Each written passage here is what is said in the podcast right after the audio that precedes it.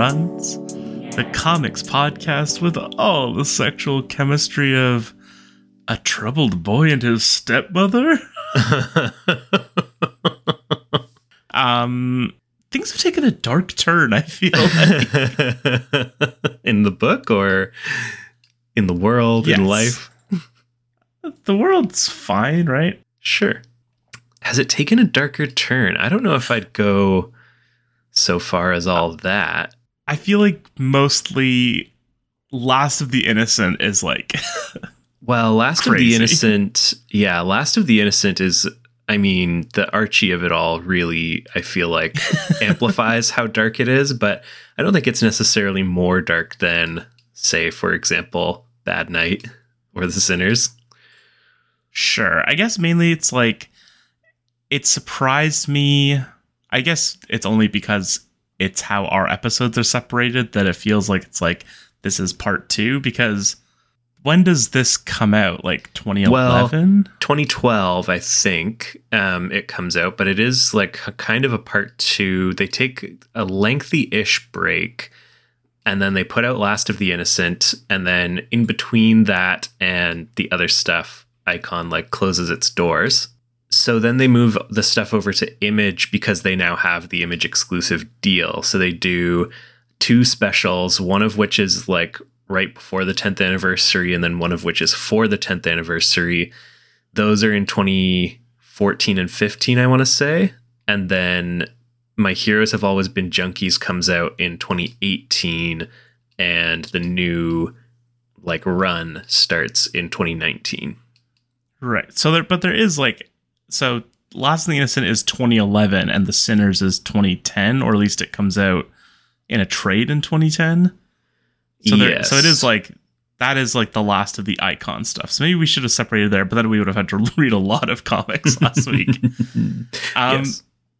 But yeah, like Last of the Innocent, it just feels like such a departure. I guess because the main character is like not really a criminal in the same way that we have sort of come to expect from the book. Yeah, it is. It is interesting that like the sinners leaves everything with not a cliffhanger exactly, but it does feel like you know curtains on Act One of like criminal, and like next we're gonna see you know what what lies ahead for like Center City as a new regime comes in, and like what's gonna happen to to Tracy Lawless and all that stuff, and then instead when they come back, it's like, hey, uh, here's this guy you've never seen before.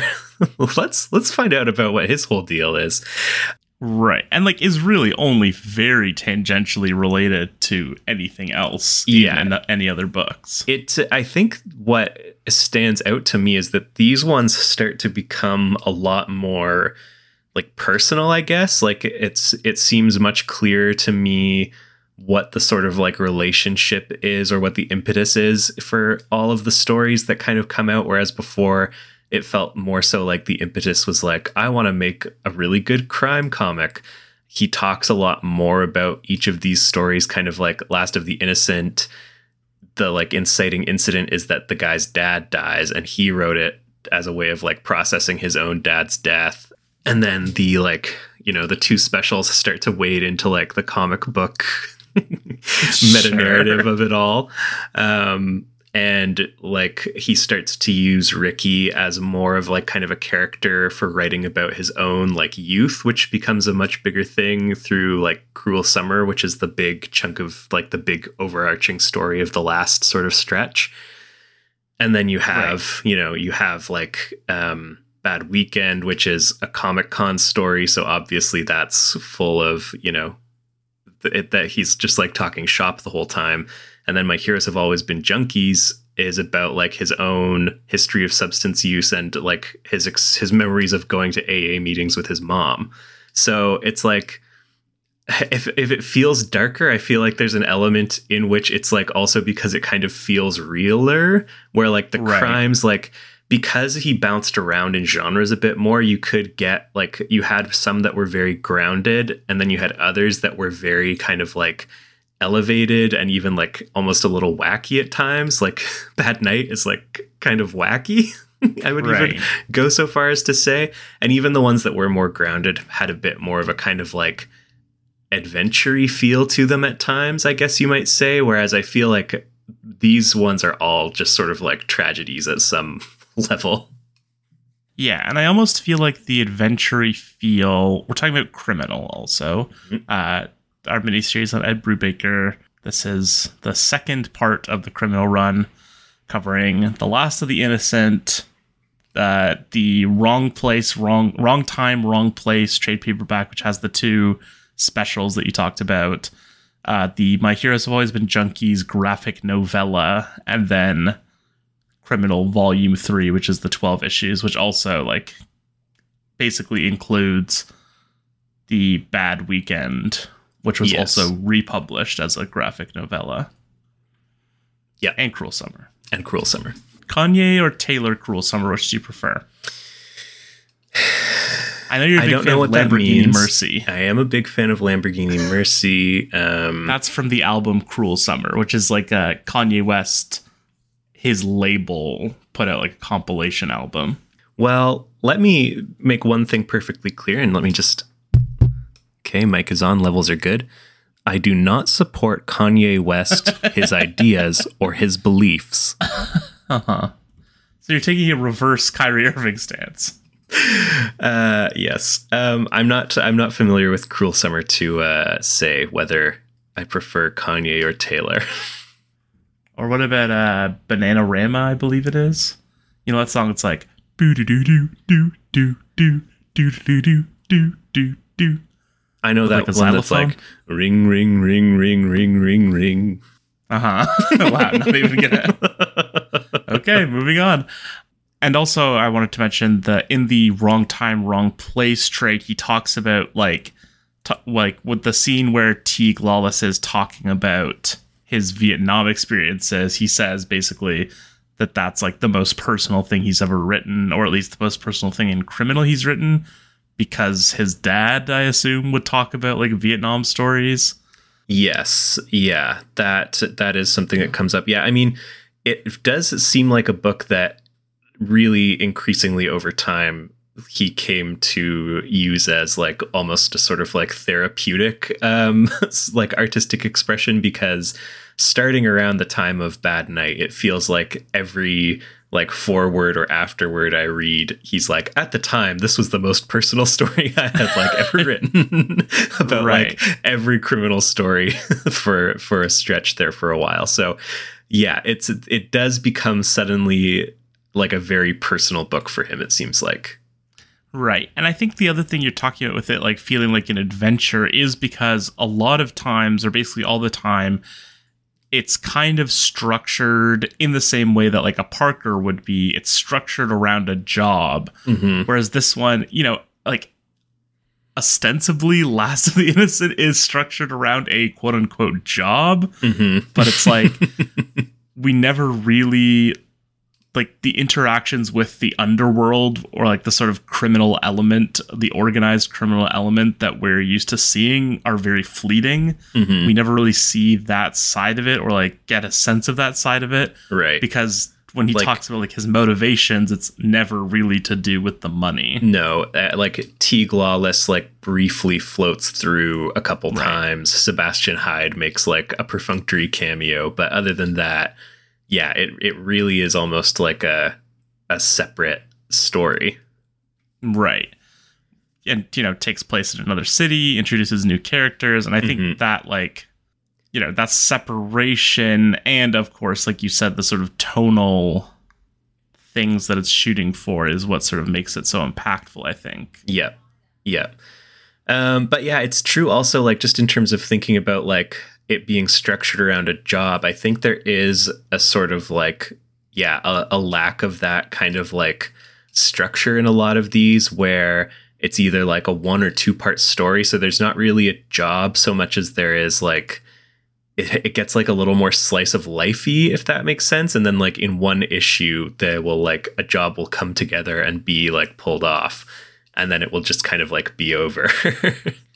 Or even like My Heroes Have Always Been Junkies. It's like we know pretty much that there is a job, but we don't really like know what it is or what the deal with, with Right. it is until the very end. yeah. Yeah. And like the the the finales also just feel like as the conclusions of the stories Man, I guess they're maybe not that different, um, but they do feel a little bit more like abrupt is maybe not the right word, but some of them I like a, Cruel Summer in particular, and um, I thought there was another one as well, but no, they're all they're all just so kind of like short. There there are just a few where it feels like it's just sort of like, and that was it. right, and it's it's almost anticlimactic in a way because with other stories, it's like the ultimate sort of ending is you go to jail or you die. But then specifically, like Last of the Innocents is like, you know, it's a classic sort of getting away with it is its own punishment, kind mm-hmm, of. Last mm-hmm. of the Innocent, I should say. And with My Heroes, Boys, and Junkies as well, it's like your plan goes off perfectly, but like it scars you internally mm-hmm. for life, like because of what you had to do. Mm-hmm. Yes, yeah, and it's it's uh like just a shift in focus, I guess, to different characters than you might have expected, um, based on kind of the early run, where like Tracy. Do we see Tracy at all in this stretch? Other there's like a brief flashback in Cruel Summer. Yeah, that's it. Yeah. So he's like off the table after having been, like we said, kind of like the main character of the first sort of stretch. Ricky Lawless, who was barely in the first stretch, is now like all over the place. Um, yeah. Well, we barely even go back to that like time period. Yeah. In fact, in fact, we don't because I think there is this sort of dangling like it felt like the next part was going to be well th- like this is also kind of the interesting thing about like the weird sort of gaps is that it didn't ever really feel like criminal was over but even like when you read him talking about coming back to criminal he talks about how it was like it felt like criminal was over. Right. it's like when you read it it really doesn't feel like it's over which i think is part of why he can't really go back to that era because there is kind of so much like there's like such a big on ramp to a story there that if you're not going to tell that story it's sort of like well how do you go to that time period again without establishing like that new status quo for Center City or whatever. And so instead, it's like a lot of stuff in the 80s um, and then like a flash forward to present day. Right. And then, and even then, it's like we're never, we're not in the city for any of that as right. well. So that, yeah. like, we never, we haven't been back to so i think i've established it there there's bay city and there's center city. Right. Which i think like the idea is like bay city is in the bay area and then center city is uh is it supposed to be like because it feels like center city is supposed to be like New York or Chicago or something, but Bay City feels like it's supposed to be San Francisco, obviously. But right, they definitely are both in California. I think like like gets established. There's okay. one part where I think someone's driving to Center City, and then you see like Center City X miles, Sacramento. Right. And they do so talk think, a lot about San Francisco, I feel like, or having lived in right. San Francisco or stuff like that. So I guess Center City basically must just be LA then but it's not LA. But it's like, not LA.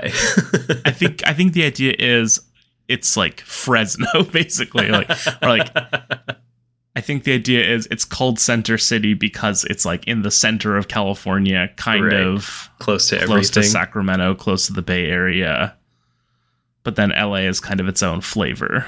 Right. Fascinating, fascinating stuff to be sure. Well, shall we talk about these many, many stories? Sure, because there are, you know, once you get into the 2019 series, there are like what four or five different. Yeah, I mean, stories. some of some of those warrant more attention than others. Sure, to, to sure. You know, greater, greater and lesser extents. But sure. let's start with Last of the Innocent, which at the time I feel like was a sort of like capstone you could almost say to criminal as if to say like and now like out with a bang. Here's like last of the innocent and we're gonna like kind of be done with criminal for a bit. Right which is so strange because like what I, like what i was saying before it feels like such a departure. We don't really see any of the same characters. Like if something was to be seen as the capstone i feel like it would be the sinners which is like what we were just talking about. Mm-hmm and then it's like to be like And now to finish off, we're going to do so, like a completely different vibe with completely different characters. Like it's so strange. Yeah, I mean, and then it- also like it's apparently like the one that everyone loves. yeah, I, I don't know if I would say it's the one that everyone loves. It's definitely like a big watershed. I think that the you know the the genre play of it is the thing that people like really remember about it and are like, oh, Right. that was like a funny like you know Archie deconstruction type thing. Right, which was it feels like that was kind of going on a lot at that time because what Mhm. like when is the Vision miniseries? Is that like around the same time or does that come a little later? That's a little later. Um, that's more like I want to say like 2015 or 2016. right. Yeah. Well, never mind then. Well, but then also like so I just I just pulled up like the single issues to see what it says and at the time as they were wrapping up Brubaker wrote Sean and I both plan to keep doing this book for a long time. Our next project will be something new and I hope you'll join in with us blah blah blah but like basically was like we will be back with Criminal again and they did. it just took a while. Right. But yeah, but it is the end of them like working on it regularly f- after like a 5 year period of Yeah, working on it pretty regularly. and and there was like kind of a tone of like like when criminal came back nobody was like who's asking for this or even like huh i never thought that they would like come back to criminal again but it w- i don't know there was a sort of like i sort of thought that you had given up on this because you haven't really like talked about it or done anything with it for a long time and you've started to do you know it's your Like five your- other series. yeah, and and like your shtick now, it not your shtick, but like you're known now as like the crime guy. So like it seemed like you were done with criminal because it started so that you could like have an excuse to write crime comics, but now writing crime comics is like 90% of what you do. So it was just kind of like interesting that it was like, oh, I guess I guess like you still want more criminal, which is great. I didn't really think that you did. Right. Um, I will say that you know I was looking at like the letter columns and stuff for the single issues, and there are parts where it's like, like I think in issue two or three, he's like of Last of the Innocent, he's like issue one just came out, and it's like unexpectedly getting rave reviews, and then in the 2019 in the first issue in the letters page, he like runs down all the books hmm and then he says in for Last of the Innocent, he says probably everyone's favorite criminal story. Yeah, that's that's interesting. It definitely did get like a big buzz. I wonder if it's just because at that point he really was like Ed Brubaker, like you know, Right. capital E, capital B. big man on campus. Like at that, because like when Criminal comes out the first time, not that it's not celebrated or he's not like putting out great stuff, but he's like, you know, it's it's like he's on a real hot streak here with like Captain America, Daredevil, Iron Fist, Criminal. Like he's he's really got it going on right now, which is like you know one level of of success.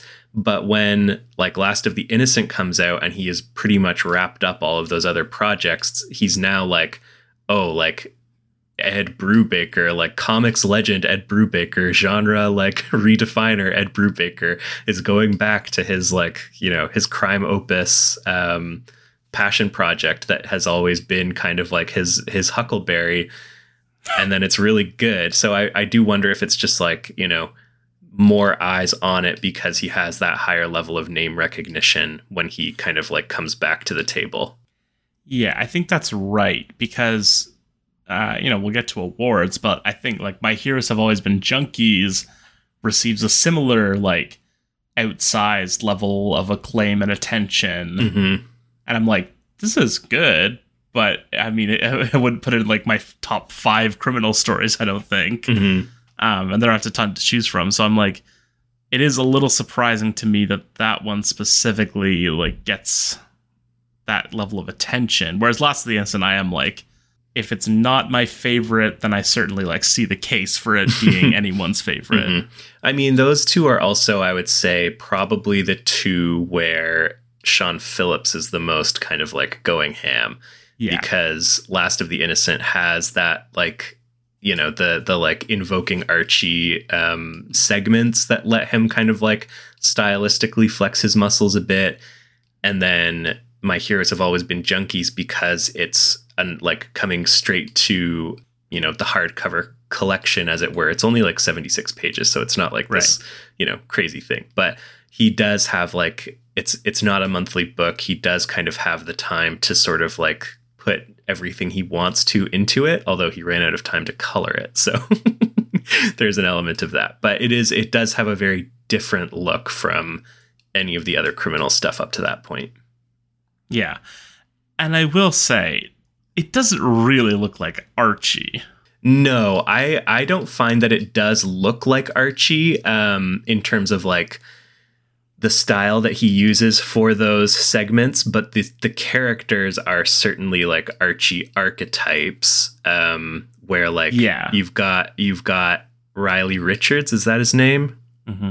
Is um is Archie and then Freak Out is Jughead, Felix Felicity is Veronica, Lizzie is Betty, and then um, the guy whose name I can't Teddy. remember. Yeah, Teddy, who he frames, is Reggie, and then their like friend who becomes cop Yeah, Moose. yeah, like those those analogs are very clear, but the art itself reminds me more of like Richie Rich, or Right. even like I think there's like a, a splash of Tintin in there as well.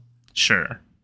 Um, and I think they sort of explicitly reference Richie Rich as well. And there's also the, uh, you know, the little title panels, like you'll get like Life with Riley or like Riley's gal pal. Right.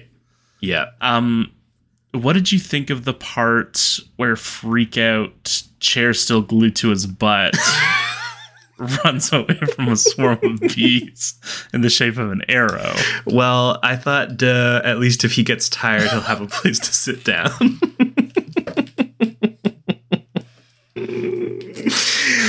Truly for no one. Uh, I mean, we've explained that bit so We many have. times in so much detail that it's for all our listeners, I'm sure.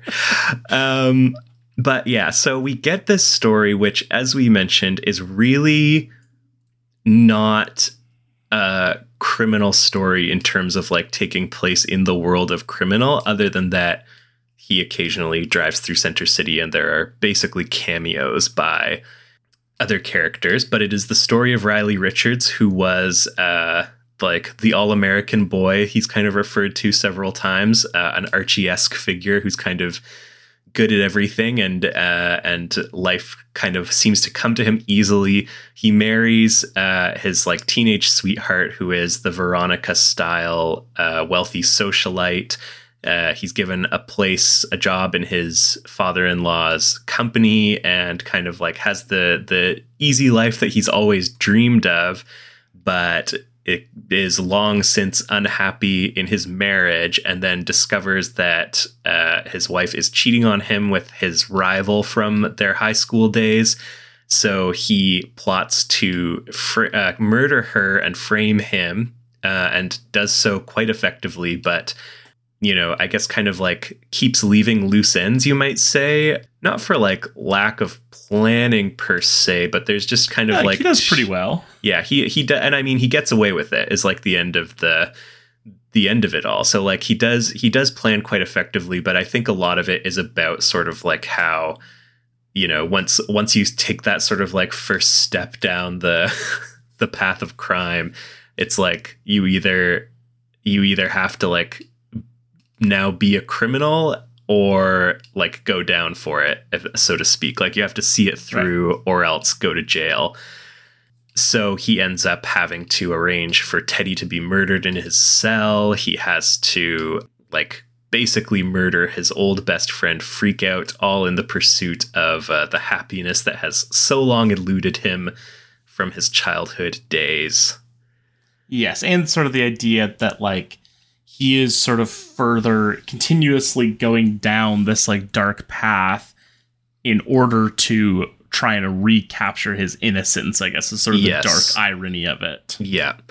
Um and and like there is lots to say as well about so like we've referenced these kind of like flashbacky sequences where in the style of a kind of classic kids comic we will see scenes from uh, Riley's childhood, but it's often of him like stumbling around being like, wow, I'm really high. like, or, right. or like, you know, having sex with his girlfriend, or, you know, there's, it's like, it's, it's lots of, oh yeah, I forgot about this one of Felix seeing her mother trying to smother her father with a pillow. right. So it's, it's like, like, these the- very dark scenes, but done in a very like kid comic style. Yeah, and the scenarios I feel like are often like the same type of scenarios that you will see presented in a kid's comic. And you know, we sort of see that like later on with the wrong place, wrong time, we sort of mm-hmm. get that they talk about that a little bit. The idea of like the comic that's like written for kids but like wants to feel adult. Mm-hmm. and I guess this is just like showing the whole thing. Like, of course, if Archie is like hiding out from Mister Lodge, then it's like he's having sex with Veronica. Mm-hmm. I guess is uh, is what we were meant to understand. Yeah, I think I think there's a lot of the like you know he has this nostalgic recollection that is prompted by being at home seeing his old friends from the good old days and and remembers these things as very kind of like shiny and happy and funny, even when the things that he is remembering are like kind of seedy or, you know, dark or, or grim or what have you.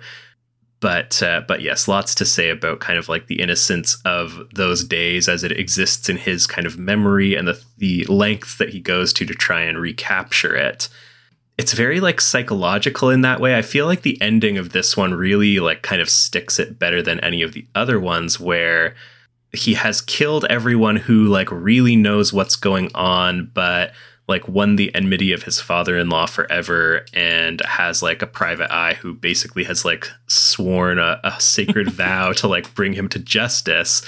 But in his head he's like i did it. Like we're free. We're in the clear. And you see his like you know the the style of the art shift so that the present day is now rendered in the same sort of like squeaky clean style when it's him and uh, and Liz who he has now married or they're they're just dating anyways. He's with Liz but but the backgrounds continue to be rendered in the same like more realistic style. And so they're they're like these very squeaky clean characters but they're walking through these like disgusting grimy streets yeah, the ending, I think, like the whole last issue, I think, is like really when it takes it home because like I I really like the other stuff, but the yeah the fact that it sort of like carries off the ending so successfully, mm-hmm. I think, is a big part of like what makes it probably. I, I think I would agree that it would be my favorite or the best or however you want to uh to characterize it.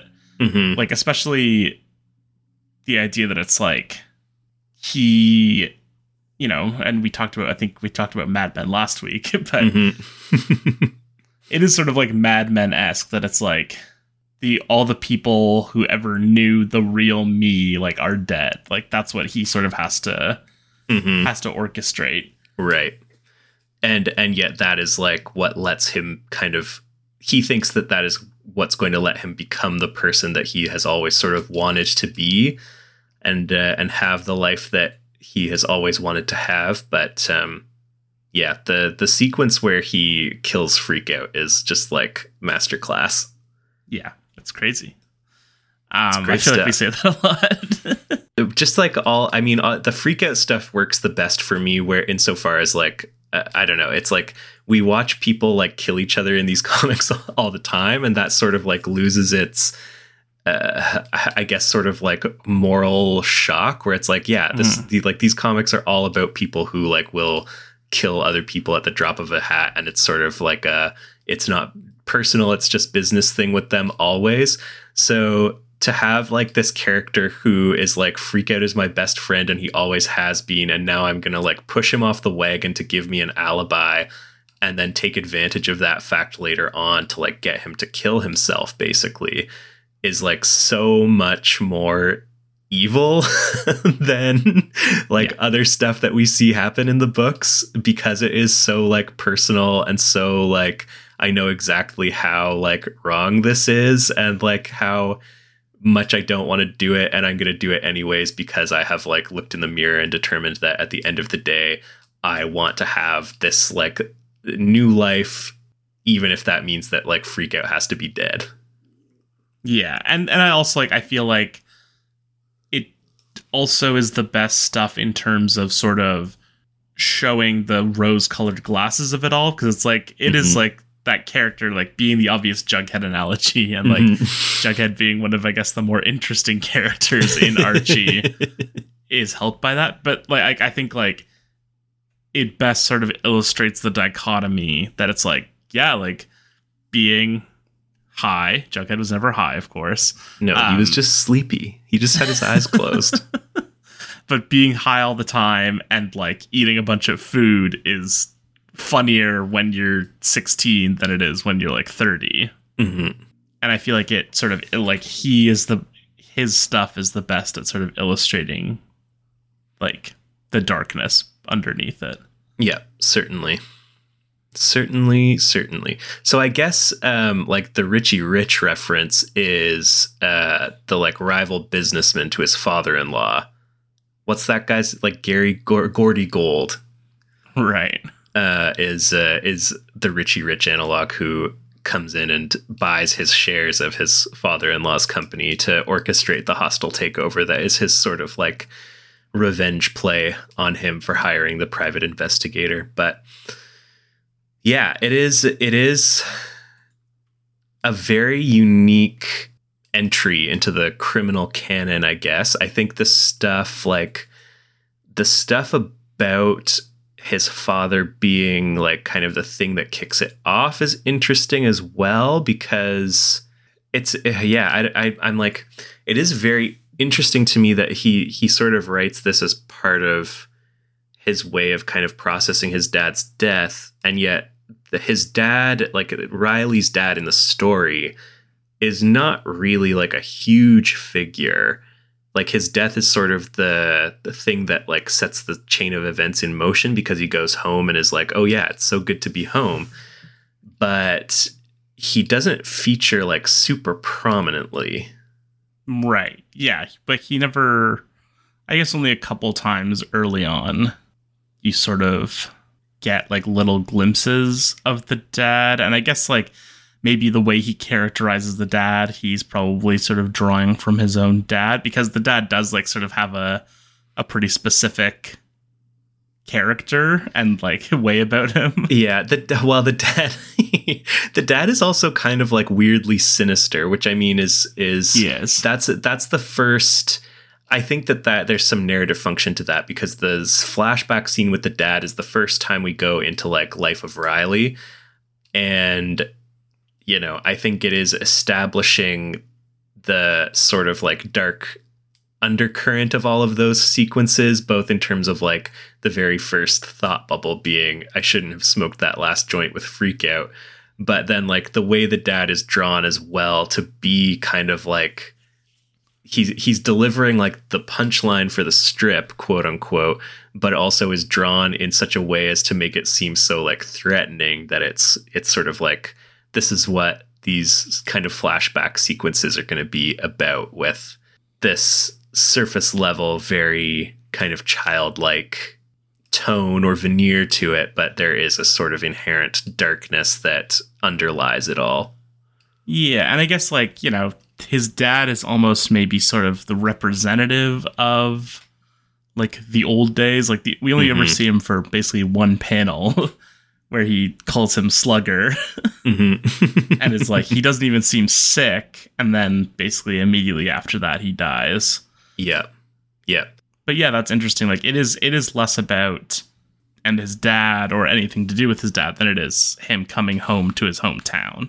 Yeah. Although I do think that like it's probably tied into some of that, like, you know, thinking about, you know, memories of his dad and then thinking about like memories of his childhood and then like having opportunities to be kind of like well you know it wasn't like this idyllic childhood. Like there was kind of plenty of mischief that uh, that was gotten up to and you know these the like things like going to AA meetings with his mom and uh, you know the the sort of life of juvenile crime that we've alluded to previously.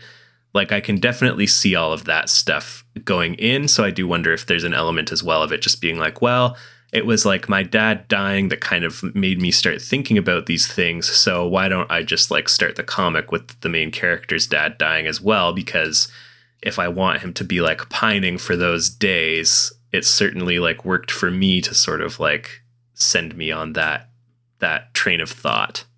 Right. And then he decides he has to kill his wife. Then he, d- yeah. So I don't know if anyone has heard from Ed's wife lately. That would maybe be good to just let us know. Um, yeah, the the backstory revelation that the serial killer who haunted the town of Brookside was like the Mr. Weatherby equivalent who murdered Miss Grundy's husband to like conceal their affair and let them live like a life of freedom. That's very good stuff all as well. um yeah i don't know i'm i am there like there's a part of me that's sort of like i wonder if we'll ever see any of these characters again because you know the the most recent volume has wrapped, but these characters are all sort of so distant and seem to have been pulled out because they like fill these analog roles so well.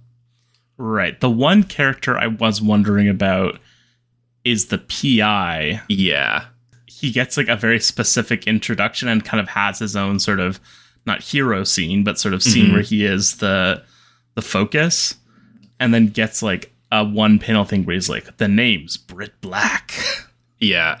I, I mean, it may be that he's kind of like a, a, reference as well that we might just not be getting.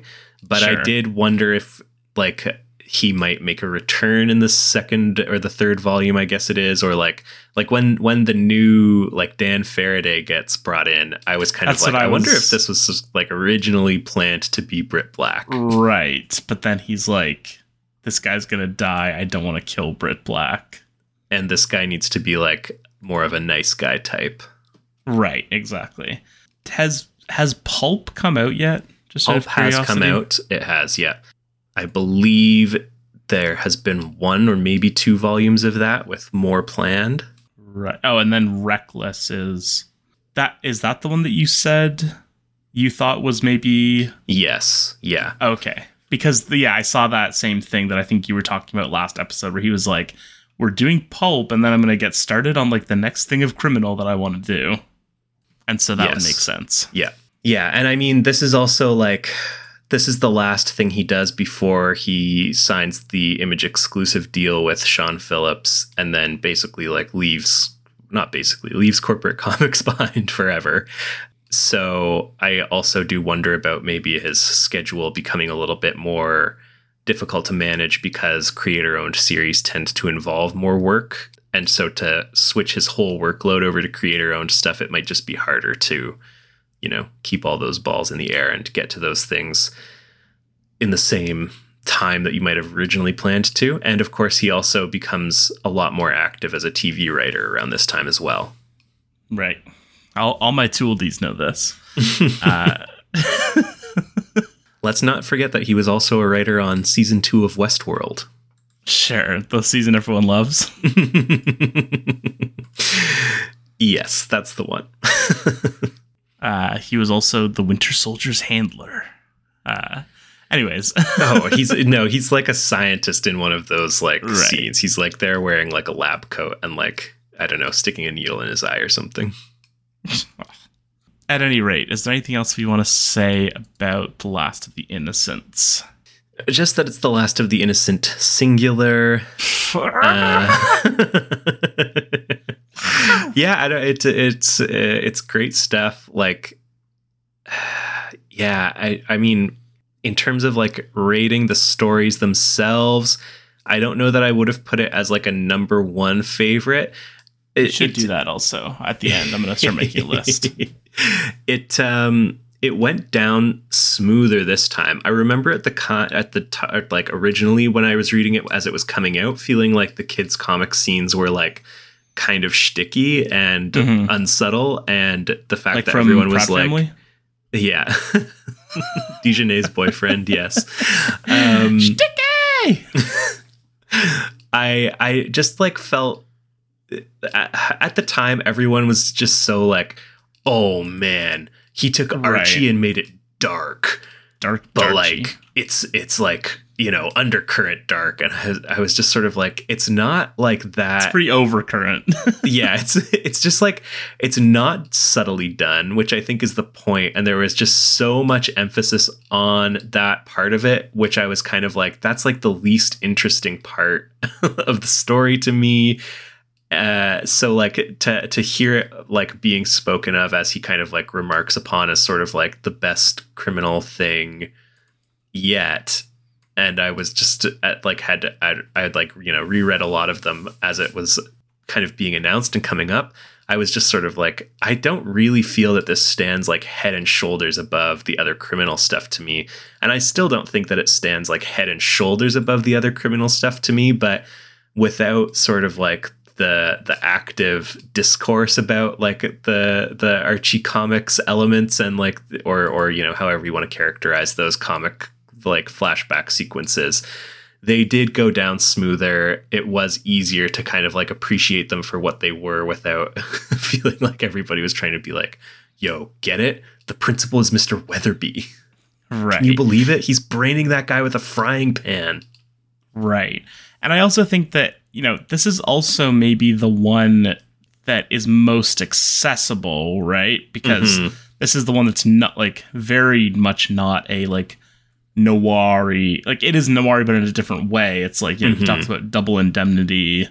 Like it's noir in those classic sort of like femme fa- not femme fatale, but kind of like relationship drama thriller yeah yeah kind of things, which is like a very like 40s and 50s kind of concept. I yeah think, with like the romantic well. betrayal like it's it, like erotic thriller to an extent except because it's like a husband wife revenge movie like it would normally be or i feel like a lot of those movies are more so like you know the pi is hired before she dies and they have an affair and then he has to save her from the murderous husband like there's a, there's definitely a lot of those out there that are yeah, more that's sort of kind like, of like the. I feel like that's like the sort of more modern successor to those kind of like 40s and 50s movies. It's like the 90s erotic thriller, Mhm. Fatal Attraction, Basic Instinct, the game Right. kind of thing.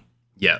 But uh, but yeah, I do think that this is more sort of like I guess recognizable in some ways to uh, a more broad audience than something like Bad Night, a famously weird story. Sure. But or even yeah, like even Lawless, then, I'm which is like- like Lawless, I think, is accessible to the right person. Yeah. but I don't think the average person, like, I don't think just like Joe Random, I don't think you can really just recommend Lawless to them. Whereas Lost of the Innocent is like, it's dark, but it's also like a very sort of fully fleshed out hmm sort of character study more than it is a crime story, Right. There is sort of an element to a criminal element.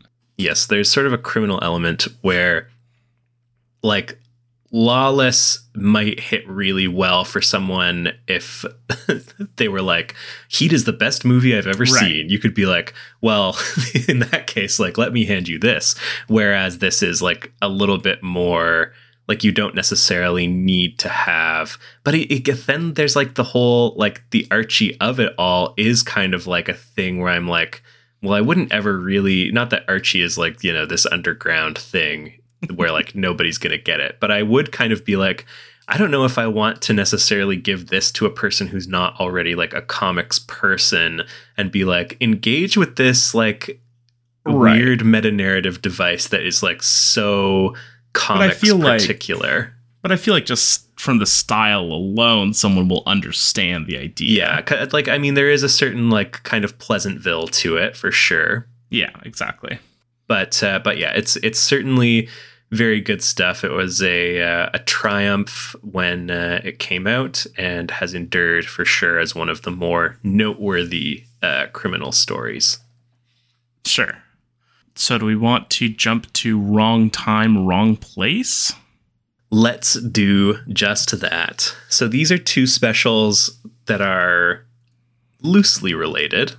Yeah, I think I think related. Like they have sort of similar th- thematic elements. Yeah, th- and they take place like during the same sort of time period or on the same trip, I guess. Um, I guess they do like directly follow each other. I don't think I even really realized that like they were meant to follow each other directly plot wise as well. Because I already had it because you talked about it being like there's these two specials, and they were later collected as the trade paperback, and so I I always thought of it as like these are two different comics, but they are really like more closely connected than I thought. I think. Yeah, I mean, like I don't know that they flow out of each other like completely flawlessly. I'm trying to remind myself where because the first one ends with um it's like he like gets the kid the comic and they like get basically like he gets uh the comic and then it just cuts to like they're on the road.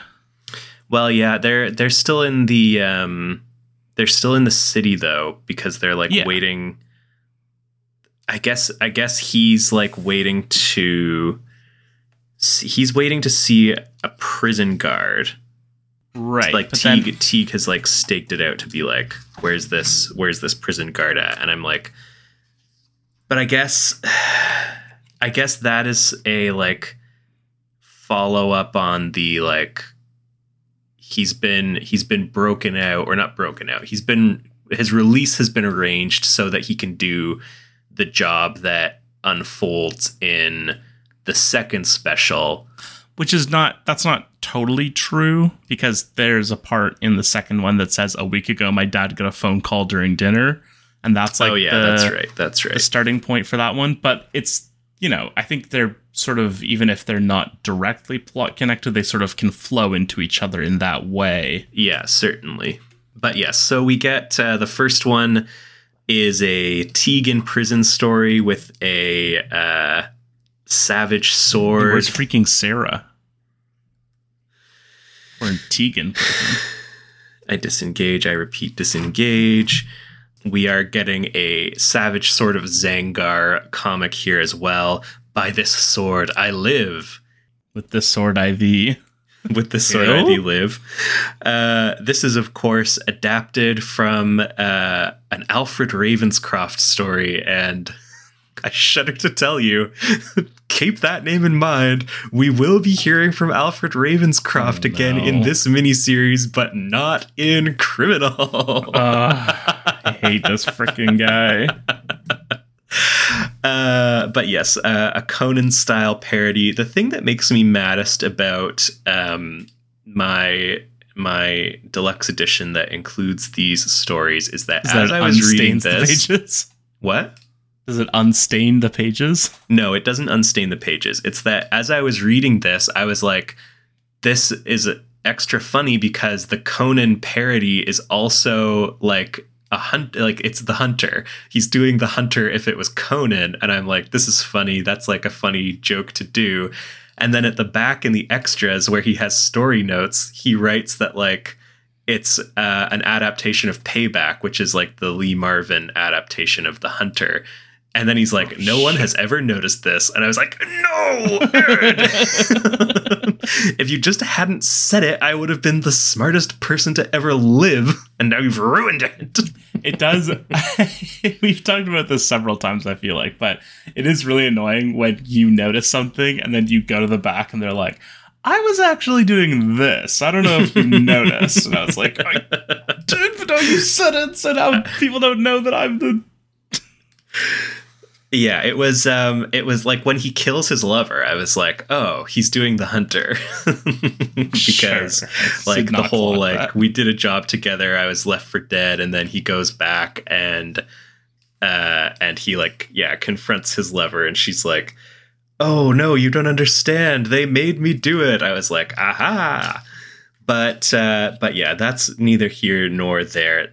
That stuff is all so both of these have these like comic within the comic elements which uh, their direct relationship to the stories themselves i'm like is there one or is this kind of like just for fun it's a bit of a Frank Kafka. Where it's like, yeah, like I guess this is related. like Frank But Kafka. mostly it Yeah. seems like you're just enjoying doing this. It, it does. It seems more like a like we're already in a book that is like a celebration of like pulp genre, like schlock, basically. So why don't I do like another fun send up of a few other genres of pulp schlock? right. Pulp Schlock, that's a good character name. Sure. So we have Teague. He's in prison uh, for a month for it's like failure to appear, right? Right. He, He gets has in a pu- bar he has fight. pulled a job and gets in a bar fight, but then is ultimately booked for like failure to appear in traffic court, which is sort of like Yeah. the irony of it. Yeah. So he's in jail for 30 days when uh, he learns that a bounty has been put on his head and he doesn't know by whom. And it's communicated to him that it's not from Sebastian Hyde, but he is mad at him for getting arrested again.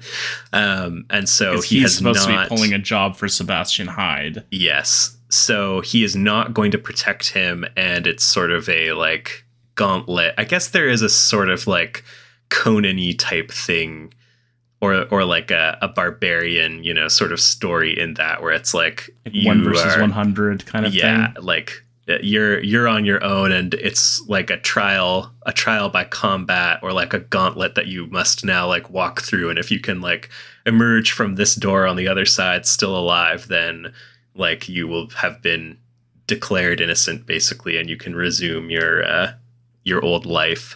So Right. And you know, we have seen an Ed Brubaker story where a character is put in prison and forced to like survive also. We I have, just yes. wanted to mention. We certainly have, and so he uh, he does survive for some time until he gets word that, as we mentioned, he's being released early because Mister Hyde needs him for another job. So he's pulling the strings, but everyone's going to take their kind of last swing. He gets dosed with acid, which is a fun little sequence, um, and ultimately. I guess it's not in that part. At one point, he uses uh, his issue of Savage Sword to kill somebody, which is good but the librarian, who is a fellow uh, Zangar connoisseur, tells a, a crafty lie to save his life and gives him a place to like wait it out until he can uh, walk from the prison a free man. At which point he goes to collect his share of the job that was pulled and discovers that, of course, his partner has used it to pay off old debts and is the one who put the price on his head uh, in hopes that he would die before getting out of jail to find that his portion has been taken. Good. Yeah, I mean like this is like this is certainly like it is quite slight, I will say. Yeah. And like doesn't really I feel like have an ending that sort of stands on its own merit. Like the the librarian thing is very Shawshank, I feel like. Yeah. It's it's tough. Like these um the the like deluxe editions that they put out collect a lot of not a lot of, but several like criminal shorts basically that appeared in like dark horse anthologies and things like that that are like Like four pages or six out. pages. Um no. no, it's like short stories that were put into these Oh, anthologies. short stories. what did you think I said? Criminal shorts. Uh, Like the butt is cut out, Uh-huh. indecent exposure. Yeah, got it. So I have I've seen them do like that was there's the one only thing I can think of Uh-huh. for criminal shorts. Is that the butt would be cut out. There's one in one of these collections which is like the darkest of the stories I think that I encountered in there which tells it spends two pages on the lover, the wife and the husband. And so the lover is like this man, you know, meets this femme fatale type. Uh, he can't control his horniness for her. They have a torrid night together. The wife is her laying out how, like, she tells him about how her husband, oh, oh, she reveals that she's married. She tells him about how her, like, husband is abusing her and they, like, conspire to kill him. And then the husband section is like, and of course I have a cuck fetish, and so I'm in the closet while they while they like have sex and plot my murder, which gets me off. And then uh, when they come to try and murder me, I'm waiting for them and I trap them, and then they have to watch me have sex with my wife, and then we kill him. it's like uh, insanely wild, insanely dark, but it is like kind of. It sort of illustrates to me that it where it's like if you're gonna go slight, you almost have to go like that slight, where it's like six pages, just like lay it out, you know, over over and done with, kind of instantaneously, or you do need kind of like a couple of issues to, you know, let things kind of unfold. Yeah, but I mean, like this is the the length of a couple of issues, more or less. It's I guess like, what, it is forty-four yeah. pages or something like that. Yeah. Um, I feel like I do almost feel like there's something we're missing because you know the what's ostensibly like the emotional climax of the story is hit this conversation with the old man where he's like we're the real zangar fans. I'm like is that supposed to mean something to me? Like i i think it's metaphor? Just, i i think it's just like a step one of the sort of like humanizing of teague insert like I don't know if he's even necessarily thinking in terms of like, well, we have to do the big like cruel summer story, which kind of relies on building some sympathy for Teague at some point. Right. But it is kind of like step one down that path for this character who previously has only ever really been either like seen in his like full kind of monstrous glory or before that strictly like referenced by other characters to be like, oh yeah, remember Teague? Like, good thing for all of us that he's dead because he was like the craziest guy. who, right. You know, we all hated and he was so dangerous, and it's a good thing that he's dead. Right. And the whole thing is like, you know, the like the reveal at the end is not like a shocking like I, I was just like, oh, okay. No, yeah, it is it is like a I don't feel like crime often Goes for like a shock reveal like that. Um, where you know there is like there is always kind of like a turn or a, a reveal of some kind, but because the whole like the genre is built on like oh like betrayal is in the air, like you know you you you expect that at some point somebody is going to like betray, and so I don't think anyone is ever like well it can't be this person because and it's and they sort of go they like outline this that it's like we don't know who it is and it's also not like the most obvious person it could be mm-hmm. and you know i've talked about this many times before but the whole like thing where you set up a mystery and so it's either going to be like something you didn't expect or it's going to be something that you're just like oh okay Mm-hmm. Yeah, like I guess the thing about it is that it doesn't even necessarily feel like a mystery per se. It feels more like they just like remind us every so often, right? Because they're like, yes, we are going true. to like resolve this plot point, not because they're like, who could it be? Right. Um, and and I think that like the reaction that we're almost supposed to have is Teague's, where when it's like, oh, like duh, it was just like his partner, like it was the simplest, most obvious explanation because like so much of crime comics are this sort of like cynical slash like almost nihilistic view of people where it's like at the end of the day everybody like wants the same things and when you push them hard enough they are going to like act in their own self-interest. And so this like reveal quote unquote being like the most obvious person did the most simple obvious thing is like fatigue it's not even a betrayal. It's just sort of like, oh, yeah, duh. Like I guess it should have. I should have like seen that coming, and then yeah, I guess there is an then, like, going through the necessary motions of killing him. Yeah, there is a bit of an anticlimax to it where it's like, you know, it's like, oh, of course, he just wanted money. Like mm-hmm. that's there's there's no greater scheme at play or anything like that. Like there is no big reveal. It's just like, oh, the guy who had the most to gain is the one that did it. and also, you know, we sort of get it at the end with the with the Savage comic as well. The idea that it's like, I just like kill wantonly, and there's like nothing mm-hmm. to it really. the end of the Savage comic, of course, also has a letters page. which does. we love to see. Yeah, you didn't read the letters and uh, I didn't written see in pain, so written in awe. Is this? Uh, are you? Do you have the deluxe? I do have the deluxe. I I I, did assume that these were in the special as well. Uh, okay, so Oh, maybe. Well, maybe it's in the single issue. I was reading the trade. Yeah it may it, i'm sure it was in the single issue as well but there is a part um so like the first page of the comic is like the title page as well of sword of the savage which includes special thanks to gerry duggan kieron gillen kurt busiek mike drucker chip zdarsky and kelly sue deconnick all comics professionals uh, and their contribution is letters to the sword of the savage uh, letters page which is called written in pain written in awe so let me see here we have and these are all like in the classic like 70s like letter hack fashion which is funny Right. because like kurt busiek literally just signs his Right. kurt busiek with like his address from when his pub like his letters used to get published all the time so Right. it's like a lexington massachusetts address which is very good um That's good. so Gerry Duggan complains about uh, how the comic stereotypes people from Gireland uh, and about the price of the comic going up. Kieron Gillen has oh is playing a like Ravenscroft like continuity uh, police officer who is Uh-huh. like uh, the famous ant warriors wore simple conical helmets inspired by those worn in mid 3rd century BC, though modified for the Romulans, four antennae, six for apex centurions, of course.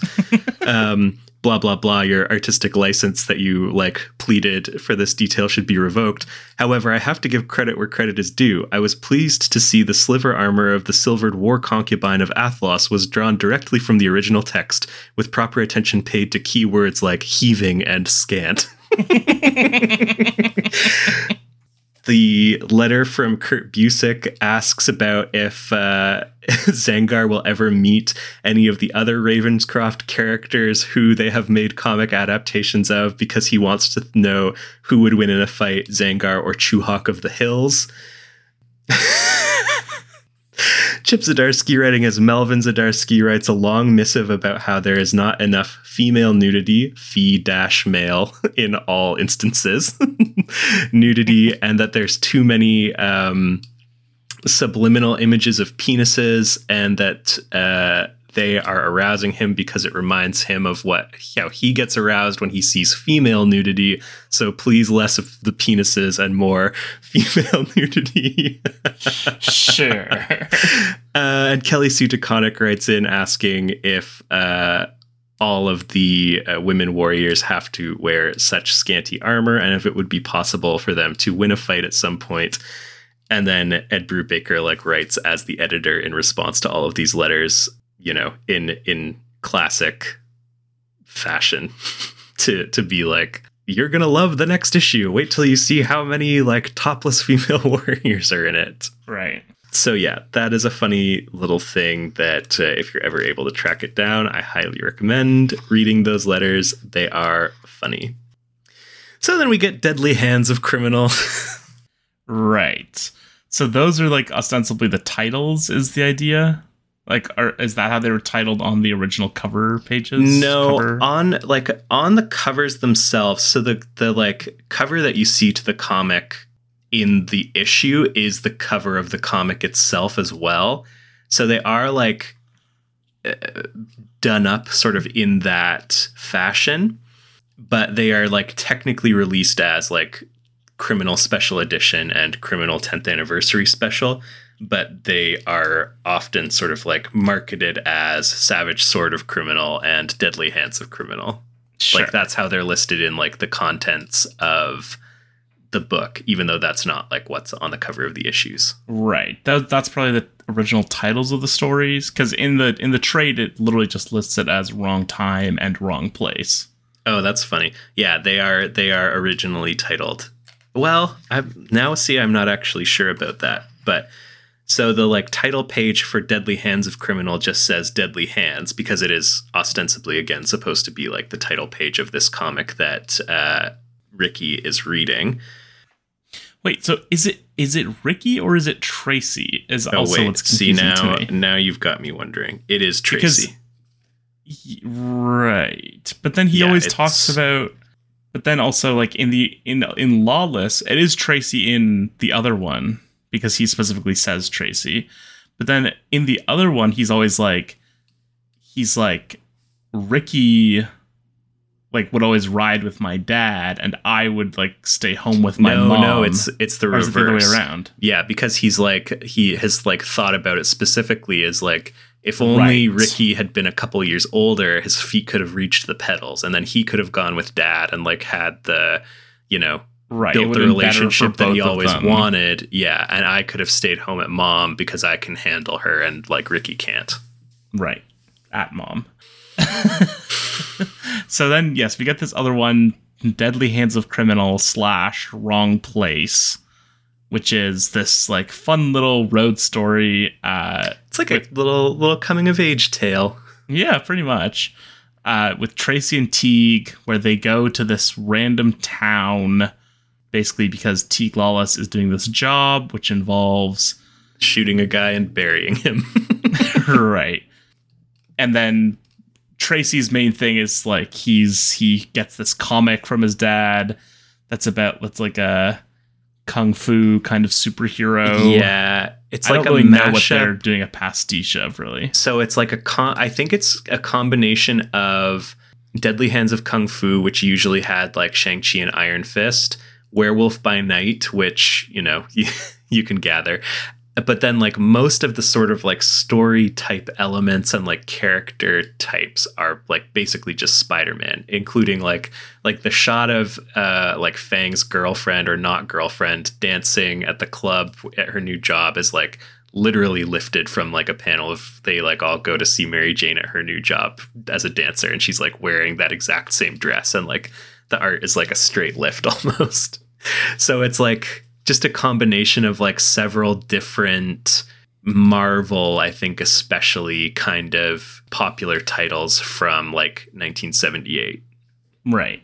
Um so he is like he like enjoys this comic for unclear reasons and then is like looking for another one and befriends this girl in the town and they sort of have their like childhood adventures and he tries to sort of stop himself from becoming friends with her because like he has sort of been taught not to make friends because you know their whole thing is about like not being remembered. Like that's sort of a, th- a thread that gets brought up a few times throughout.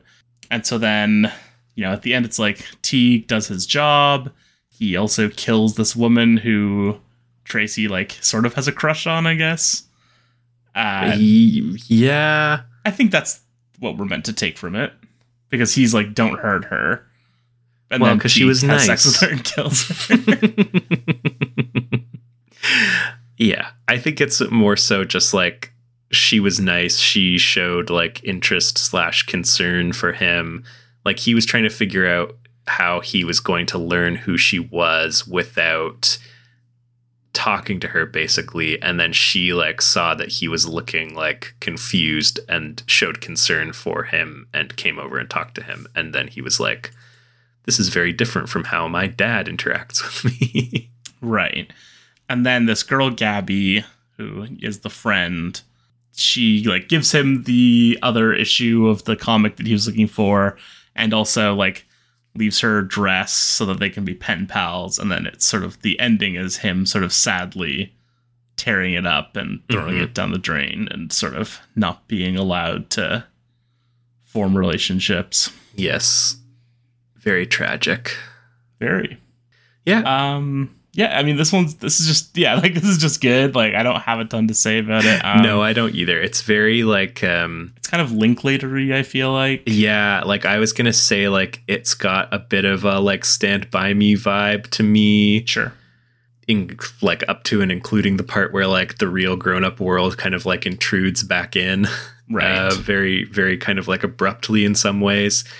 But other than that, yeah, it's it is just good. Brubaker made a remark about how if you like squint and tilt your head, you can see like the idea for Killer Be Killed forming in the Fang comic, which I then subsequently like went and reread all the Fang stuff, and I was like, I really can't see it. like I don't I don't know exactly what you're what you're trying to point at with that, but apparently it's there. So maybe we'll see it more clearly when uh, we get to Killer Be Killed. But otherwise, yeah, good.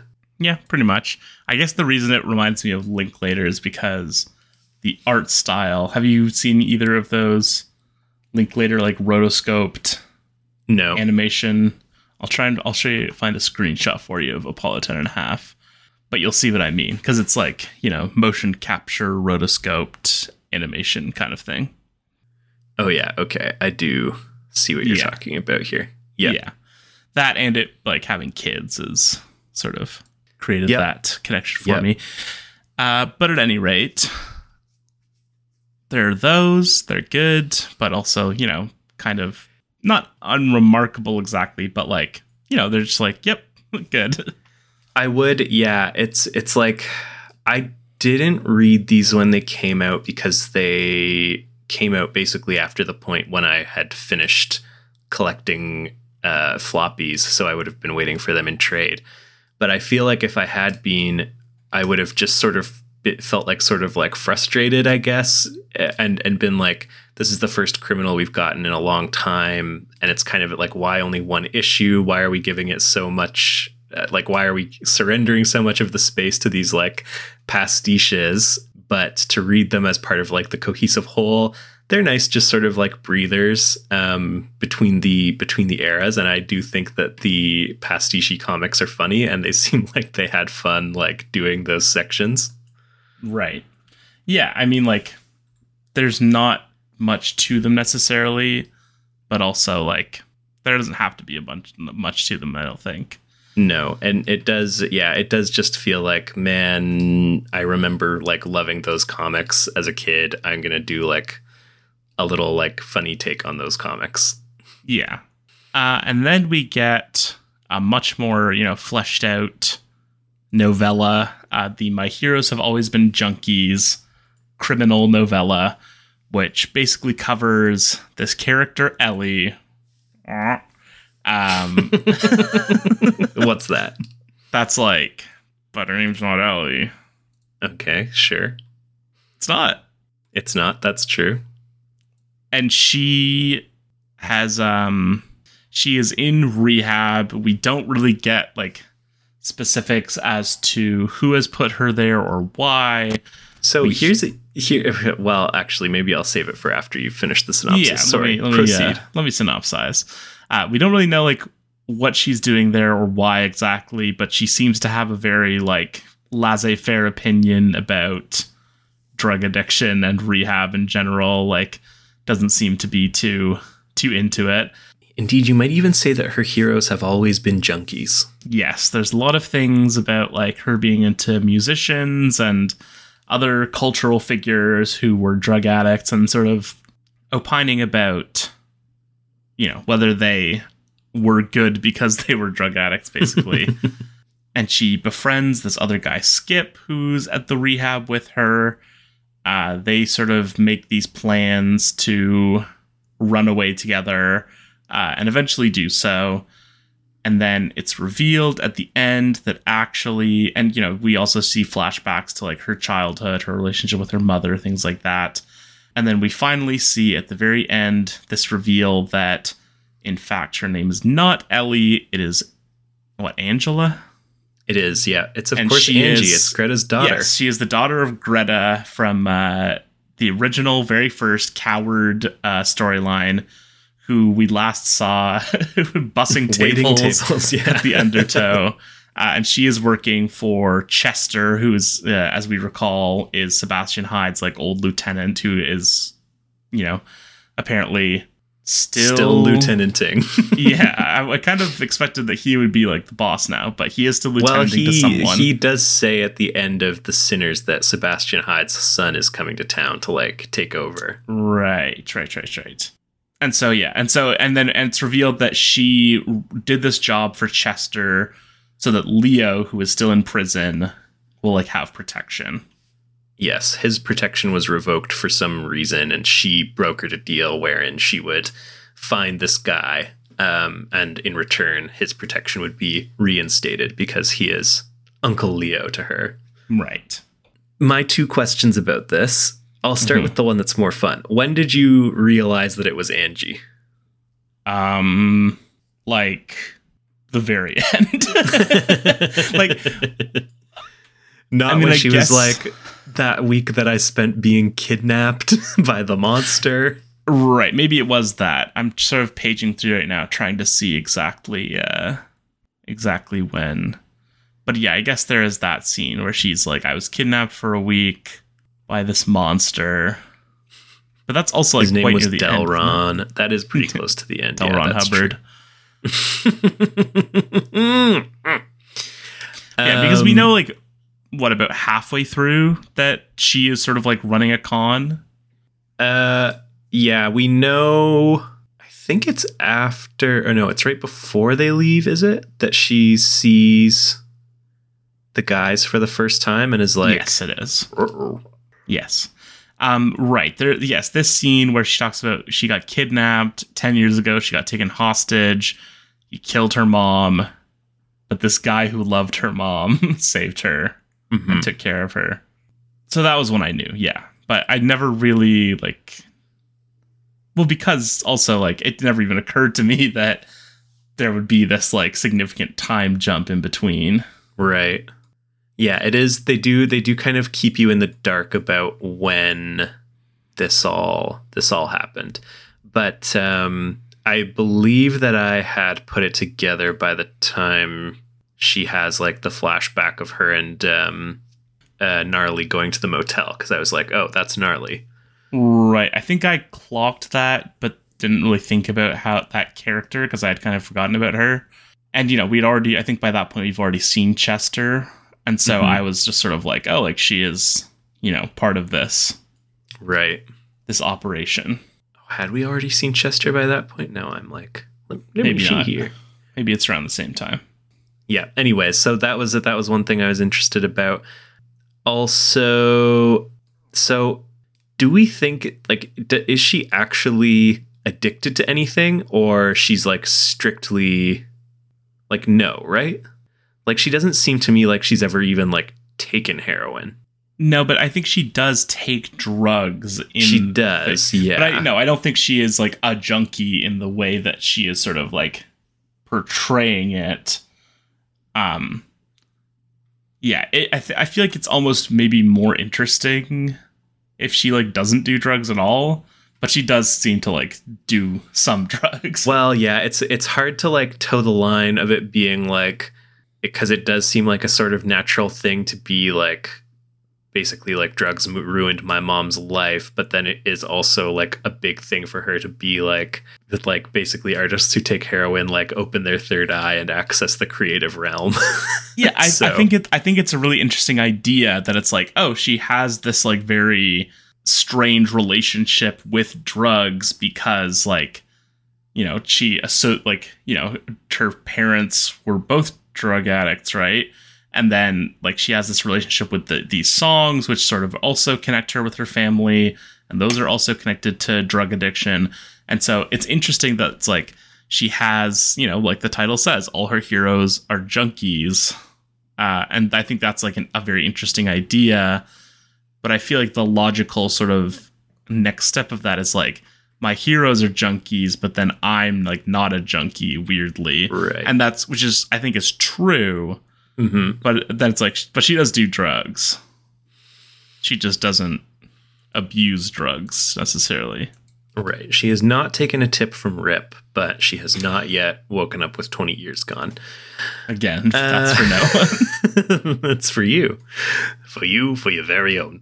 Um so yeah, other than that, again, I don't have a lot to say about this other than that the art is really the main selling Mhm. point for me. It's fun to see like Angie back. I do think that the like storytelling instinct to be like, I mean, it's been so long since we did Coward that like if we jumped to present day, that kid would be like 18 right so I I do like the instinct to like return to her. I think that's fun, but in terms of like the story itself, yeah, the the art is really the selling point for me.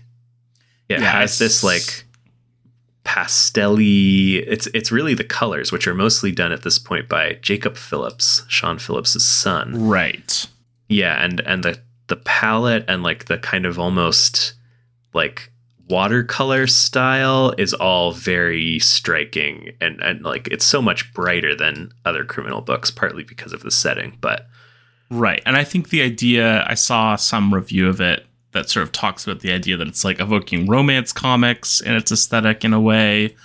oh, that's interesting And just the idea that it's like the pastel of it all sort of belie, like, you know, it's the same way that it's like she, it's a literally like a rose colored glasses hmm situation. I mean, I do think there's like kind of a psychedelia to all of it as well. Like Mhm. it's almost as though the whole thing is like sort of like a trip in and of itself for her.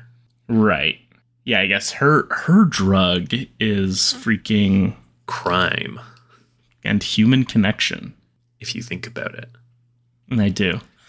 Um, but yes, I, I agree that like I, I was surprised, like I said, when I found out this was like one of the most acclaimed ones or criminal stories because I was like, this is good. Like I enjoyed reading it, but it's not one I would necessarily go back and visit.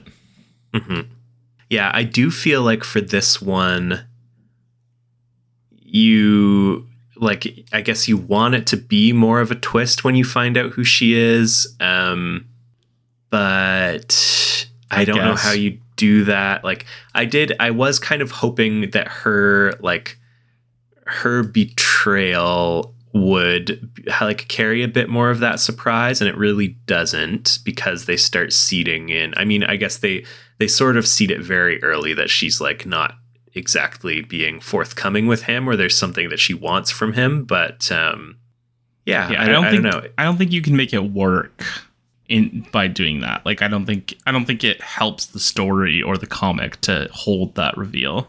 yeah I, it just it is missing a bit of a punch for me when I agree. she like goes back to the house and like wakes him up and is like now i'm very sorry but these men have to torture you I agree. There isn't really uh, the same kind of like, oh no. like it's melancholy but i feel like when we get the sh- like her that the panel where it's like half her face and then you can see chester and the other guy like over her shoulder i want that to be a moment where you're like Right. Or I think another way to do it is just that like she has decided to like, you know, give it all up in the way that she talks about sometimes.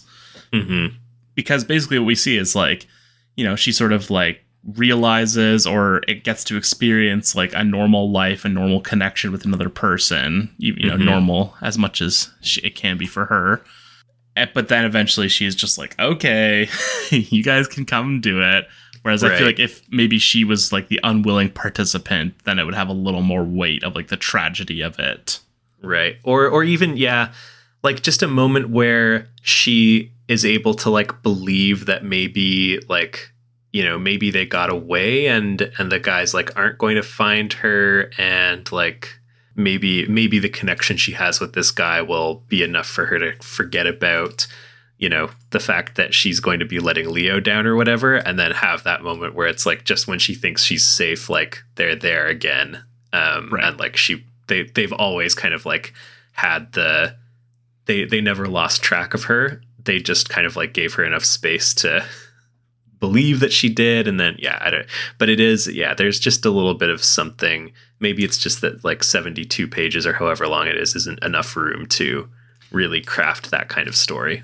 Yeah, and also it is like at the end, it's like they show up, and you sort of expect it to be like she is just like I just need one more day, and then it's like no, we're doing it now, and so I feel Yeah. like the lack of having that like last moment of of like you know those last moments that they spend together, knowing that it's like imminently happening, we never really get that sort of dramatic tension, which I feel like is always an effective sort of situation to put someone in. yeah We just get like, it's over. Yep. Speaking of the length, the price tag on this, boy, it was quite galling to me at the time. It is like 74, 76. It's under 80 pages. Mm-hmm. And the price tag on this puppy is 17.99 US. Yeah. That is a tough pill. I gotta say, not sure who's who's setting the prices on these, but especially because like the the like image thing. Now this isn't a first volume but their whole thing is that they will almost always price the first volume like the first trade of a series at $10 and that's usually like six full issues worth of content. Right. this is like three and a half and anyways all this to say they like they switched at this point. Like this is such a big success for them that they switched to like smaller original graphic novels for a lot of stuff going forward. The pulp stuff the reckless stuff is all in this kind of similar sort of format But And all the then they- reckless trades are like 144 pages. They are, yeah. They're they're much longer, but they also spark a bit of a trend where like Matt Fraction shortly after this did a like four volume story called November where it was like 1999 for 64 page like hardcovers and I was just like if this is the direction that the industry is headed where I have to pay like $20 u- Canadian basically for like 3 issues worth of material like I can't do it, guys. I'm already like in the trade game so that I can make this like financially viable. Right. If this is like the trend that the industry is heading, I just don't know if I can do it. And thankfully that has kind of gone they've they've softened on that and like the reckless trades are a little bit closer to like standard trade size and I haven't seen one of those like sub 100 page uh trades in quite a while now, but uh, whew, they had me sweating for a minute there. sure. It is it's an interesting length. Like I don't I guess it is equivalent to like an arc or like like what they like to do sort of a two 30 page comic arc uh, which they've done a few times over the course of uh, criminal but Mhm. it is kind of strange to me that it's like this is really like the format that's drawing me in Yeah, yeah, uh, yeah. I don't know. It's uh, it's it's like the worst of both worlds in some way. Yeah, exactly. That's a good way to put it. But let's move on, shall we? To Yes, uh, the let's. Criminal 2019 series, which is basically like two stories and then a couple of other one-offs. yeah. Why don't Why don't we start with Bad Night? Bad um, weekend. Bad Weekend, right? Well, I figured Bad we could just quickly talk about the the solo issues. Uh, which ones are those again? So there's the T Lawless one where he goes to his friend's so funeral. That one, I see That's that one's one kind as, of yeah. That's yeah, in the that's cruel, like cruel summer, summer. like prologue. in the cruel summer trade. He does uh, actually. They they include that issue as well. right.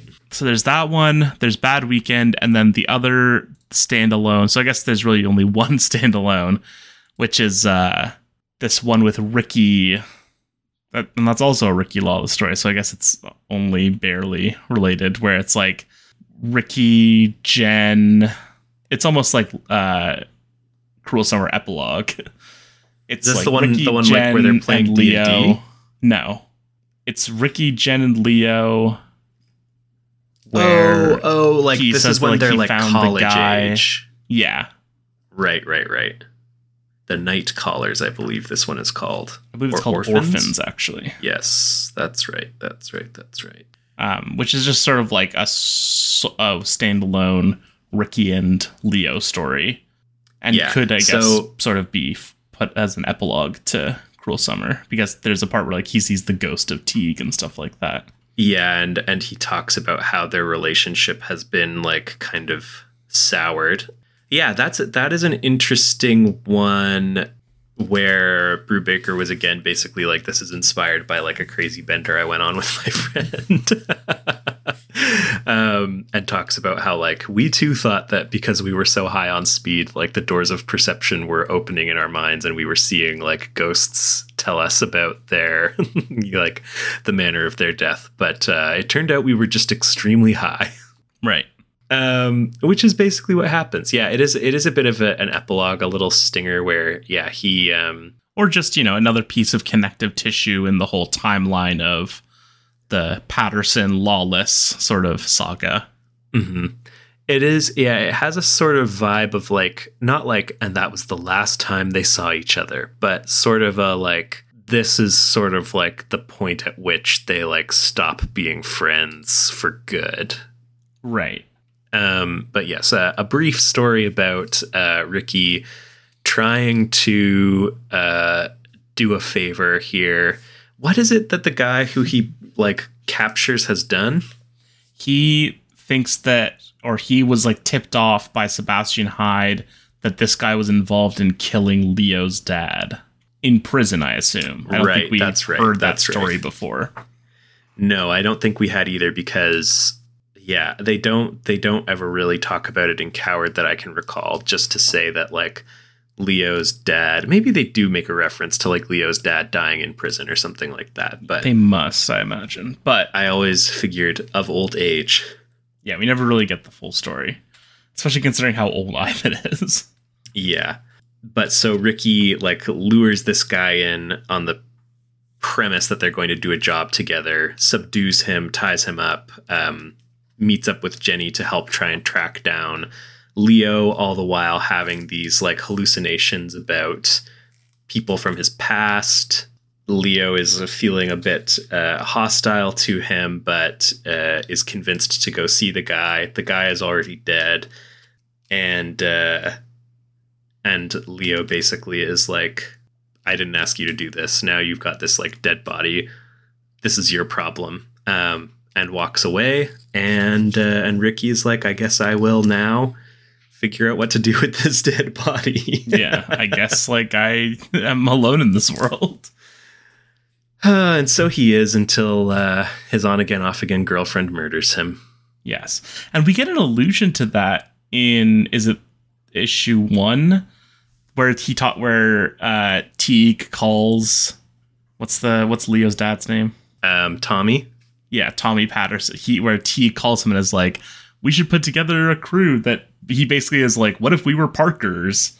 Um, did you make that? Well, that's as well? like I I did like that. He says it in number one. just that he, he in one of the issues he says something about how like it's like we should become one of those people who like we do one job and then we live in like the Florida Keys the rest of the year. Well, yeah, but that's like what all of Cruel Summer is about. Right, right, right. So I guess it's issue five. Jane is the one that. who like talks him into that, and she's like, "I knew this guy who did like three jobs a year and spent the rest of the year in like the Bahamas." Right. I just was like, that's Parker. Yeah, it is. It is very much uh, about uh, how Teague tries one time to become Parker, but then he uh, is Teague, so it doesn't go his way. Right. He gets teagued up. Technical foul. Sure. That's me, did the, full Teague. sure. You're kind of Jeff Teague. Um, Uh, I prefer to think of myself as a Al Horford type. sure.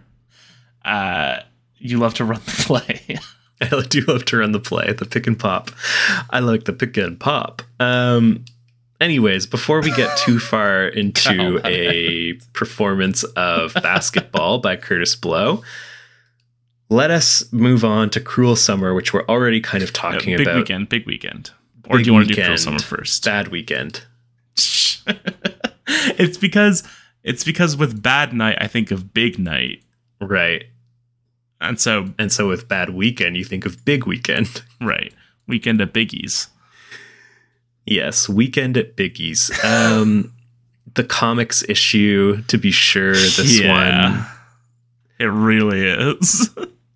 Um, I kind of liked this one. This one to me feels a bit more like a um it's like an Elmore Leonard, I guess I would even go so far as to say in terms of the like uh, you know, hapless fool kind of like stumbles his way into a score, quote unquote, and then kind of like enlists this criminal who is a professional criminal and it like kind of doesn't realize how deep into it he's gotten and then the job kind of like inevitably has to go bad but then because it's like structured around comic con and this like emotional arc for uh jacob kurtz and hal crane it, they like never get to the part where like ricky goes crazy and like kills the guy and they're like what are we gonna do and instead just like go to the eisners Right.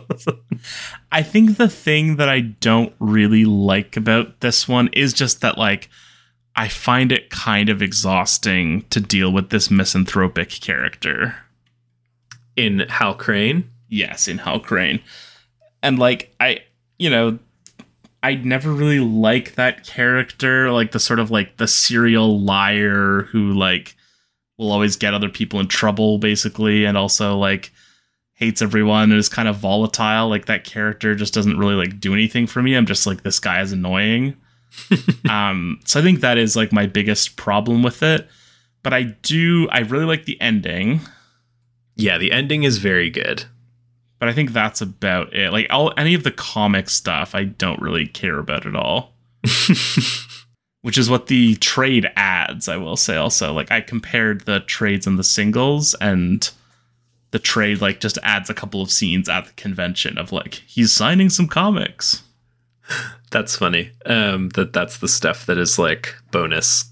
Yeah, because I guess it has to be anything that doesn't involve him like finding the next stop on his like art search tour. That's that's what must be extra. Right. So yeah, the the idea here is we're also at a funny time. It's like 1997. So and it does like yeah, it is it is very comicky where it's like it's 1997. They're going to Comic Con. Don't these idiots know that like comics are dying? Burst. Yeah, don't don't they know that this this image company is never gonna make it? like Right. within the pages of an image book. Ha ha ha. So so yes, there is all of that. But Jacob has been called upon by Hal Crane, his old mentor, to basically be his like chaperone at the convention and make sure he goes to all of the stuff that he's supposed to go to. He realizes relatively quickly that Hal is also kind of frantically searching for some art pages that he did, but uh, is kind of cagey about which ones specifically. He confronts several people throughout the course of the weekend about whether or not they might have the pages, including ultimately um, getting Jacob to enlist Ricky Lawless in a like home invasion. He kind of OJ's, but OJ too. Yeah, a little bit to uh, to try and find these pages. He's not able to do so, and then Ricky, in like debriefing, kind of accidentally, but not accidentally, convinces him that he should go to receive his like lifetime achievement Eisner, which is ostensibly why he is there.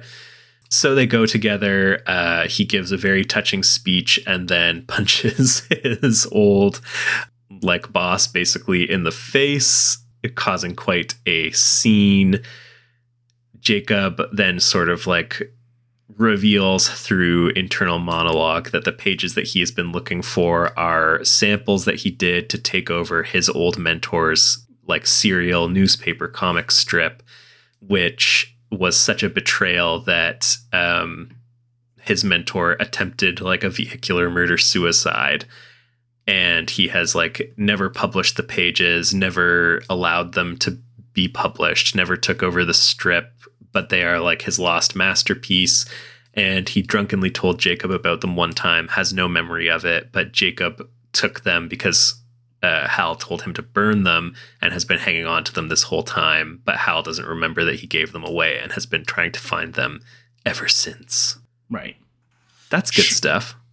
Yeah, I like that stuff. Um, I just I don't really care for the the distance we travel to get there. Yeah, I can uh I can concur with that. I do uh like I don't know, I kind of I kind of like how I like a certain kind of like self-destructive uh writer type, perhaps maybe a bit more patience for that than you have. I think that's right. But like like when he when he has the towards the end like the speech about Charles Dickens and Jacob is basically like this is like his stock like speech that he gives every time he gets drunk and like starts feeling melancholy. I'm just like that's a very like kind of lived in feeling character that like That's a crazy story. Also, I looked that up. uh-huh. The the illustrator guy who like Yeah. it's a crazy story, and Yep. he also it's like Charles Dickens was like he killed himself. I don't know, but uh, but he's like he was like he was in his room all night, and it's like how did you know that Charles Dickens? and then when he like published the thing that they were collaborating on together, he like wrote this whole disclaimer that was like, this guy did nothing. Like he the only things he did were illustrations of the words that I gave him, and he died before it was finished. So like he only gets like two percent credit. Um, so Charles Dickens maybe murdered this guy. Is how I'm feeling. Hmm. The original Stan Lee. Sure, Stan Lee murdered Jack Kirby. I'll never tell. That's why they call you a true Um, believer. Woo! um yeah it it is like an it's a very big departure for sure and like i get why like jacob has to be the guy in this but it is also like just hard for me to see him and not be like later that guy allows frank kafka to like come loose and murder a bunch of people it's true. It's true. We really hear nothing about that. uh well it's because like this is before Sure. like he he might Before not even be died. married yet at this point Yeah. Because it's still that that stuff is all still like 10 years away basically Right. But it is 1997. Like, when did he get married to his 1997. wife? like, i don't know yeah and well and he spent that time in the psychiatric hospital too so you have to imagine that he must be uh on the cusp here at least and now i'm gonna see do we see his left hand and is he wearing a ring okay. Um, if you don't have anything more to Vamp- add, vamp you for me for while that, I- I'm going It- yeah, to it's, move it's on. just it's just a very different mood, which I think I can see how that would be jarring. Obviously, as a person who's very into comics, I'm like, aha, media for me. Right. And he does he, he does sort of talk about how it's like I not I'm not really trying to like do a comics metaphor. Like I don't think Mhm. anyone actually like threatened to kill Gerry Conway. right. I just wanted to like tell a story in this world. Yeah, and it is also like funny that he basically acknowledges like at one point he says like I'm saying all this stuff like you know who Hal Crane is when in fact I'm sure that you don't unless you're like really into comics. Right. um, which is how I feel like when I stop myself from like mentioning Alex Toth um, or or Toth as some people seem to feel it's pronounced. Mm, I feel much like, like, the I'm a- Earthbender. I'm a Toth man myself. Um, but like, yeah, where where I'm like, I'm not gonna talk about how Alex Toth like designed the characters for Jonny Quest right now because Sure. I know that you have no idea who Alex Toth is and don't care. That that really resonated with me. Sure. Well, he he like made the the Birdman, like Harvey Birdman original work. Space Ghost. Right, exactly. Um anyways, seems cool if you're into it. I Yeah. but it's also like you have to be you have to be deeper than has a comics podcast deep on well, the you're barrier you're to entry. Yes, I'm more yeah, of a your role in than a- this. Yeah, but but it is like a. This is the kind of thing where it's like I couldn't find anyone who wanted to hear me talk about Alex Toth, so I started a comics podcast. right, exactly. yes, it certainly has that vibe. So, anyways, bad weekend. I say good weekend. Uh-huh. You say so so weekend. uh-huh. Um, which brings us to Cruel Summer, the opus. Yes, Uh, the, the sort of capstone of this act. Yes. Uh, and and how much to follow? Don't know. Hmm. I feel like in sort of like a, a savage sort of criminal writ large, this is like I, I enjoy this arc, but it feels like a long walk to get to something that we already know happens. Yes, I agree. It is like it is very drawn out. Like it could probably be like six issues instead of ten issues. Because it is what, nine issues plus the, the issue four, which we're sort of labeling as an epilogue in a way. Mhm. Um, but yes, I agree with you. Uh, so I'll try and summarize this quickly. It centers around this woman, Jane, who is like a femme fatale of a fashion. She was previously like shocked up with this rich guy. The rich guy hires a private investigator to find her because she has like disappeared. Um, he finds out that she is now with Teague Lawless, and we get sort of a bit of her backstory that basically she just like runs a bunch of cons. And not the kind that Hal Crane is at. Sure. Uh, and then sort of just ends up together with Jane after she murders Teague's friend. Um, and they basically like fall in love, or at least Teague falls in love with her. I think They- she is in love Yeah. as well. I think so also. Uh, they sort of start this new life together. Teague like kind of turns over a new leaf in a way. Like he's not quite as brutal as he used to be. Um, as we talked about, he sort of gets into wanting to pull off these big scores. And so they start planning that. But then also, you know, we have Teague's, we have Ricky and Leo and Jacob and Jen, who are their own sort of uh, have their own sort of things going on. Obviously, Ricky does not take too kindly about there being like a new woman in Teague's life who wants to change things. Um, he's sort of becoming increasingly volatile. He goes and kills with Jane's help un- unintentionally. Basically, Jane like follows him uh, and discovers that he is going to kill this guy that Ricky knew in juvie who like sexually assaulted him is what we were meant to understand. And then is there anything else before they pull off this job?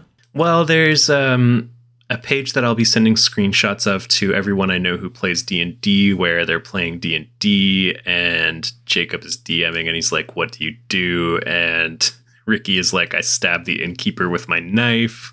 Right. Um, there's also this weird sort of like standalone story where Leo and Ricky knock over an arcade, which is just sort of like speaks to their relationship a little more and doesn't really like have that much to do with the story at large.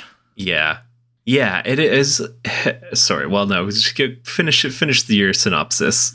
Okay, so the the ending of the story, and then also like they are planning to move or something, basically. Well, they're not there. Yeah, so they And are planning to use. Yeah, they're planning to use their money to become Parker and Parker's, you know, woman of choice, woman of the hour at any given time, and like do the whole like living on the resorts thing under like assumed identities until the money starts running low, and then Teague will like do another job.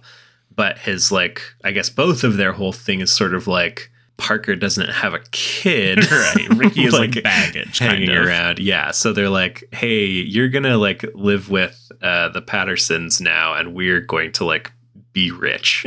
Right. And he's like, I don't like that. Um, Yeah. So they pull off this job, which is like they knock over this arena. Uh, it's almost a Logan Lucky. Uh, they knock over this little bit of a arena Lucky. while it's holding like this big wrestling event. Uh, the second time we see wrestling. hmm Um, so basically, everything more or less goes to plan, but Teague is sort of like feeling that something is amiss.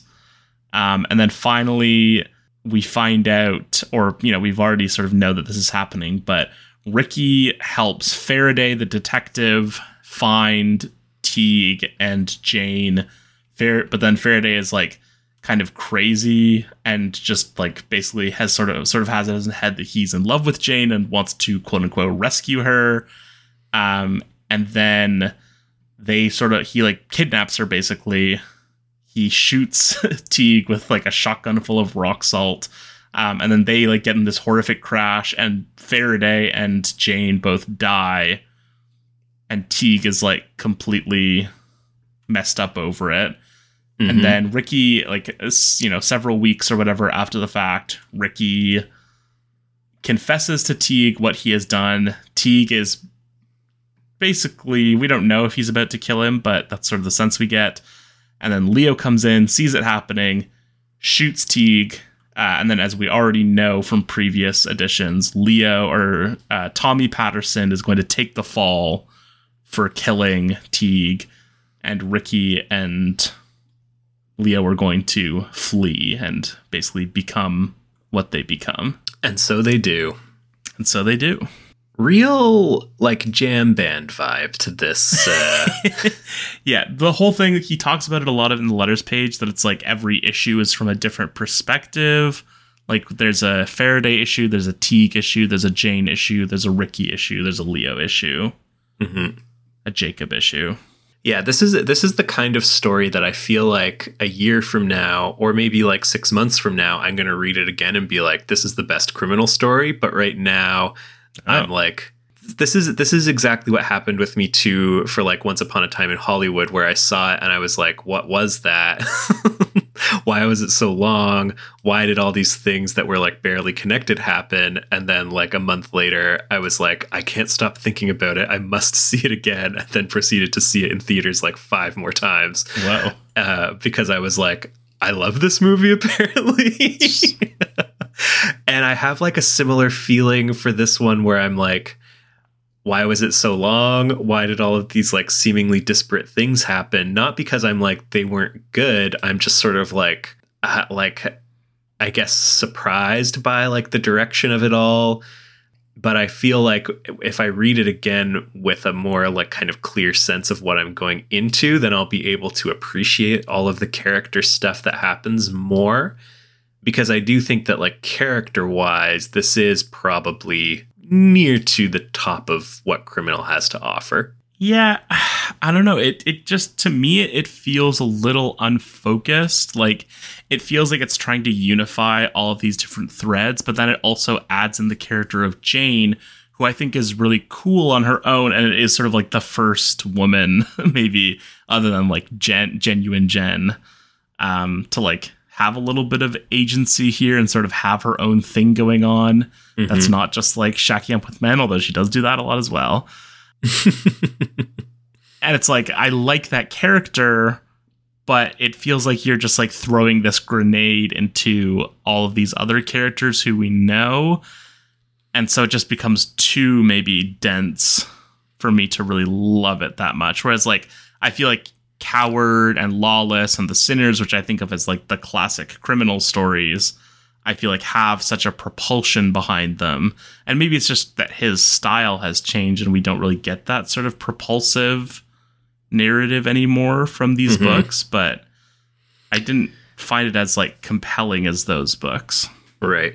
Yeah, I do. I mean, as we kind of talked about at the top, think that it's really telling how much like Ricky is in this volume and how absent Tracy is because to me like it just represents a huge shift in like kind of interest for Brubaker where like when Tracy is in the story it feels more so like it's because he wants to yeah he wants to tell like a stylish crime story. He's more interested in that sort of like going into the tropes and living there and like it's it is the story of it that really is interesting to him and Tracy is like a fun character for him to use in those situations but not because he's like necessarily so interesting as much as he is kind of like a type that he's like well you got to have a guy like this for a story like this and so Tracy is going to be my guy like that for, to tell these stories.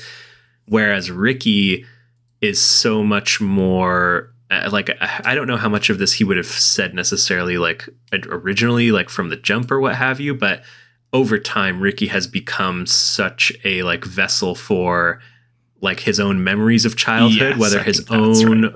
yeah or like friends or or what have you that it, it has become a lot more so about the characters than about the story itself like i think the issue where they actually pull the heist is pretty cool Yeah. But yeah it is it is like it's one issue out of like 9 or 10 or however many we want to kind of classify it. And a lot of the rest of it is like ricky wandering around feeling lonely and confused and like listening to records and like playing D&D with his friends even though he's not really that interested in playing D&D with his friends anymore. And like you know kind of coming of agey type stuff with the extra element of tragedy where it's like we know how this guy's life ends and we also know how this like summer ends basically the Right. summer of his youth in some ways Mm, of his discontent or whatever. yeah that's the winter but uh Same Sure. diff. And I mean, yeah, I think it is really just my main problem is that it's too long because like I really like the last two issues. I think the Jane stuff is a good idea that maybe just gets stretched a little too long. Like stretching it into like three or four issues rather than one or two, maybe, is what does it for me. Because it's like, I feel like it puts in a lot of work to try and make me care about Jane, but at the end of the day, I still don't really care about Jane that much. And be- it's because it's like, it feels like she is intruding on their story. Yeah, I mean, I do think that some of that is because Ricky feels so yes, that intruded is her upon. role in the story as well. And and I do also wonder how much of what feels like work to get you to care about Jane is actually intended to serve the purpose of getting you to care about Teague. Which like I I don't know, it's it's not that he gets a redemption arc so much because of course ultimately the point of the story is that he gets shot in the head. Um, but he is supposed to have kind of like a turn towards that kind of an arc where it's like, oh, he maybe can Find some humanity. yeah. What did I have a point I was making? that, I, Um, that I trailed that- off. that the reason that that this is what Jane's purpose in the story is that like it's doing work to sort of build sympathy. I think for probably both of them. yeah, because I, I do think, yeah, yeah, definitely, and I think that she, you know, she is there to kind of like insert into the like gap that is between them because of their history, and then like push them further apart in some ways, so that the like elasticity of their relationship once she's removed, like you know, brings them crashing back together. Right. Maybe I just need like the story like I need I guess like the three issue Jane pulls a heist story before this. And then it's and then it's like, oh I love Jane. And then I like Jane's in the mix. Right. Like it's Jane, our favorite like con woman, fresh off her like latest haul, you know, as always, like uh you know, she's She's got a bag full of a bag full of money and uh like a trail of angry men hot on her heels.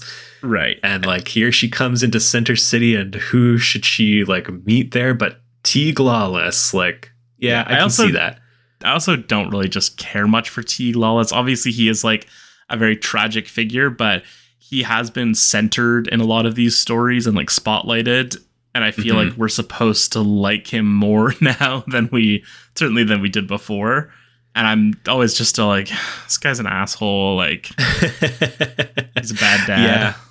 I was going to ask what you thought about the like semi redemptive kind of trajectory that they put him on here because I don't think like I don't necessarily know that we're supposed to like him per se. Yeah, I didn't even really see it. I don't really see the redemptive arc here. Like I kind of see what you're saying that it's like he's changing, but it's like I'm certainly never going to like I was never in the place that like Teague doesn't deserve to die. Like Right. Yeah, I guess what it's it is is that like you want him to be humanized a bit so that when he's happy you're like, "Oh, that's good for Teague that he's happy." But I am just like he doesn't deserve to be happy. Yeah. though. like and and I do feel like there is that tension in the book too. I mean, part of that is because like we need to see Ricky's perspective on it and understand why he would betray Jane, who is like the only person in his life who seems to care about him Right. in some ways. But yeah, like it it never there is no real redemption. It's more so just like Teague has never been happy before and isn't that sad, but he is happy now. But I'm also kind of like, I mean, it is sad that he's never been happy, but like also there's a bit of a feeling that he's like made his bed at this point. yeah like it's it's way too late and like his whole reputation as this again kind of like boogeyman figure throughout so many of the other stories yeah And I- like I'm- hating I'm- his kids. It's the other because like no he we- I- loves his kids so much it hurts Sure. Because it's like I, at this point, like we certainly we like Tracy. I think everyone can agree on that. And like I, you know, I don't really like Ricky. I don't think, but I can like I certainly feel more sympathy for Ricky. yeah And so for it to be like it's Teague, the terrible father that like messed up Ricky and Tracy.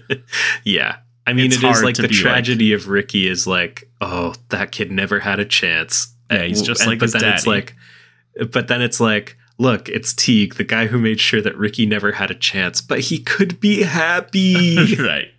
All he has to do is abandon Ricky again, and he could be happy. So, yeah, I, again, this kind of like makes me want to go and revisit it again because I do think that Teague is given some space to kind of like be more human than we've ever really seen him. And I, I kind of just like want some more, I guess, time to maybe ruminate on like what what does it like mean for him to be happy and like yeah it's it is it is like an interesting kind of dynamic to set up and i do think that like the setup is done really well especially the first issue in which it's like the first issue is a really good kind of like on ramp for the whole story where we have like Ricky steals this necklace to bail out Teague, but doesn't realize that like he's stealing from a made man, and so now Teague has to like pay everybody back that that you know was affected by Ricky stealing this necklace, and then that like basically tips him off that one of his friends was kind of secretly already a Parker type, and he's like, oh, I could have been doing this the whole time maybe I'll do that. And so, uh, but and then like to have like the you know the Stephen King esque like he's sitting here counting money he doesn't have yet, but by the end of the summer, like he's gonna get his brains blown out and. uh, uh you, well, it does the whole thing. Like he'll he'll fall in love for the first time, and then he'll be dead, and like his kids' lives will be forever changed. I yeah. think that stuff is all like really well laid out, but it just is like I guess as like a suspense writer in that way, Brubaker maybe just doesn't have like the same like the inevitability of it doesn't carry the same kind of dread as like a Stephen King type or as we have seen like even even like how they manage it in like Hobtown, like I feel like the dread of the inevitable in those stories carries through more effectively. Maybe that's partly because the story is then broken up by like several unrelated issues, but it feels like the inevitable thing is that Jane is going to die, and then Teague getting killed is like a little bit tacked on on top of that. If right. it makes sense. I think you're right, and I don't did we know always that we always knew that Leo killed Teague, right? We and knew that, that's like one of the things that uh, the like kind of big climax of Coward in some ways is that he yeah, he reveals that he is the one who killed Teague and basically that like that Tommy the reason that the yeah, the thing I'm afraid of is what I'm capable of when I have a gun in my hands basically. Right. And that's why I'm always so careful to like plan these jobs where I'm never going to be asked to pick up a gun. But uh, but yeah, we never knew anything about like the nature of that per se. Just that like Leo's dad went to jail for killing Teague Lawless. Um, yeah, it just feels more incidental than anything because like it's like you can still tell that exact same story without having the part where Ricky like betrays Teague and then like we never really see like the consequence of the betrayal I guess is only like something that we already knew was going to happen. Hmm Yeah, I mean, one element of it that I do like is that a few times, I can't recall if it was in the books or in interviews, but Brubaker basically talked about how like the the image of the like ripple effect of violence that Leo talks about in Coward is like one of the things that he's always kind of been interested in, and in some ways it has like informed the structure of the book over time with all these like interrelated characters, a lot of it is about showing like the ripple effect of violence from one story to another or showing the like violence that preceded a story that has already been told and things like that. And I do feel like in some ways as a like prequel to Coward, it's really effective for me because of Coward's like position as the first of the criminal stories and then to tell the story that is like here are the like myriad ripples that set like everything into motion that led to what happens in Coward and like shortly right. thereafter. Like that has a certain amount of appeal to me.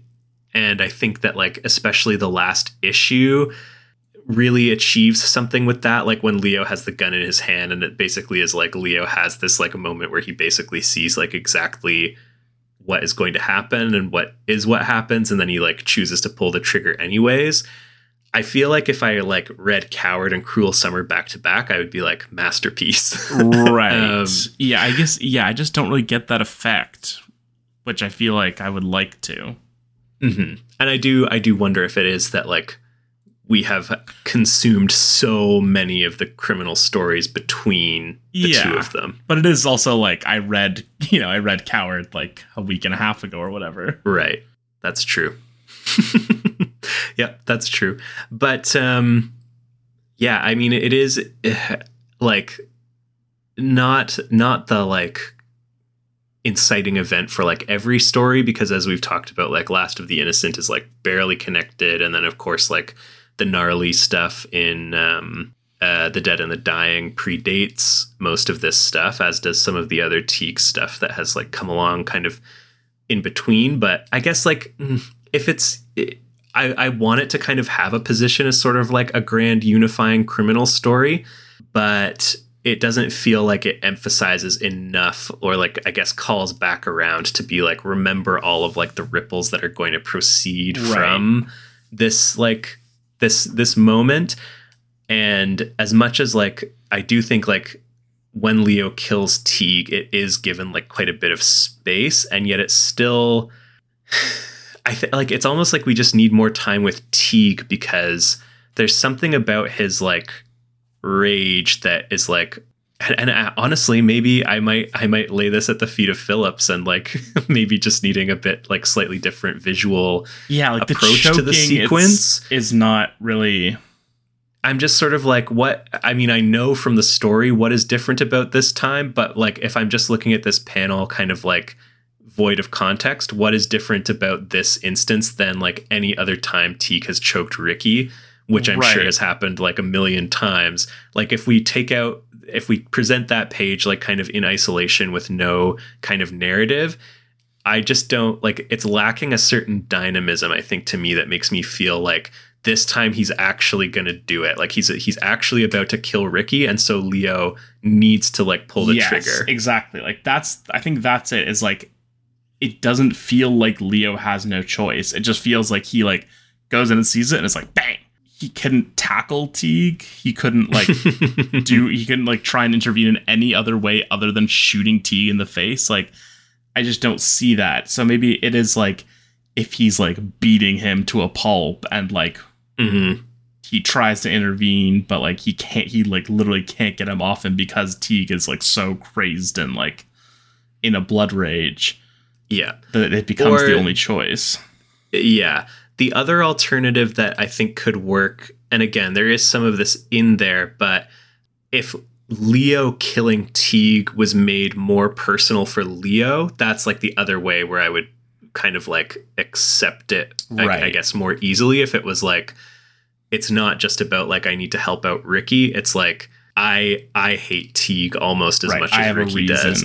Yeah, and so like I'm pulling the trigger for both of us basically. And and maybe there's like an element of me that will always say like he was going to kill Ricky. I did it for Ricky, but like deep down I know that like I pulled the trigger because I wanted to kill Teague.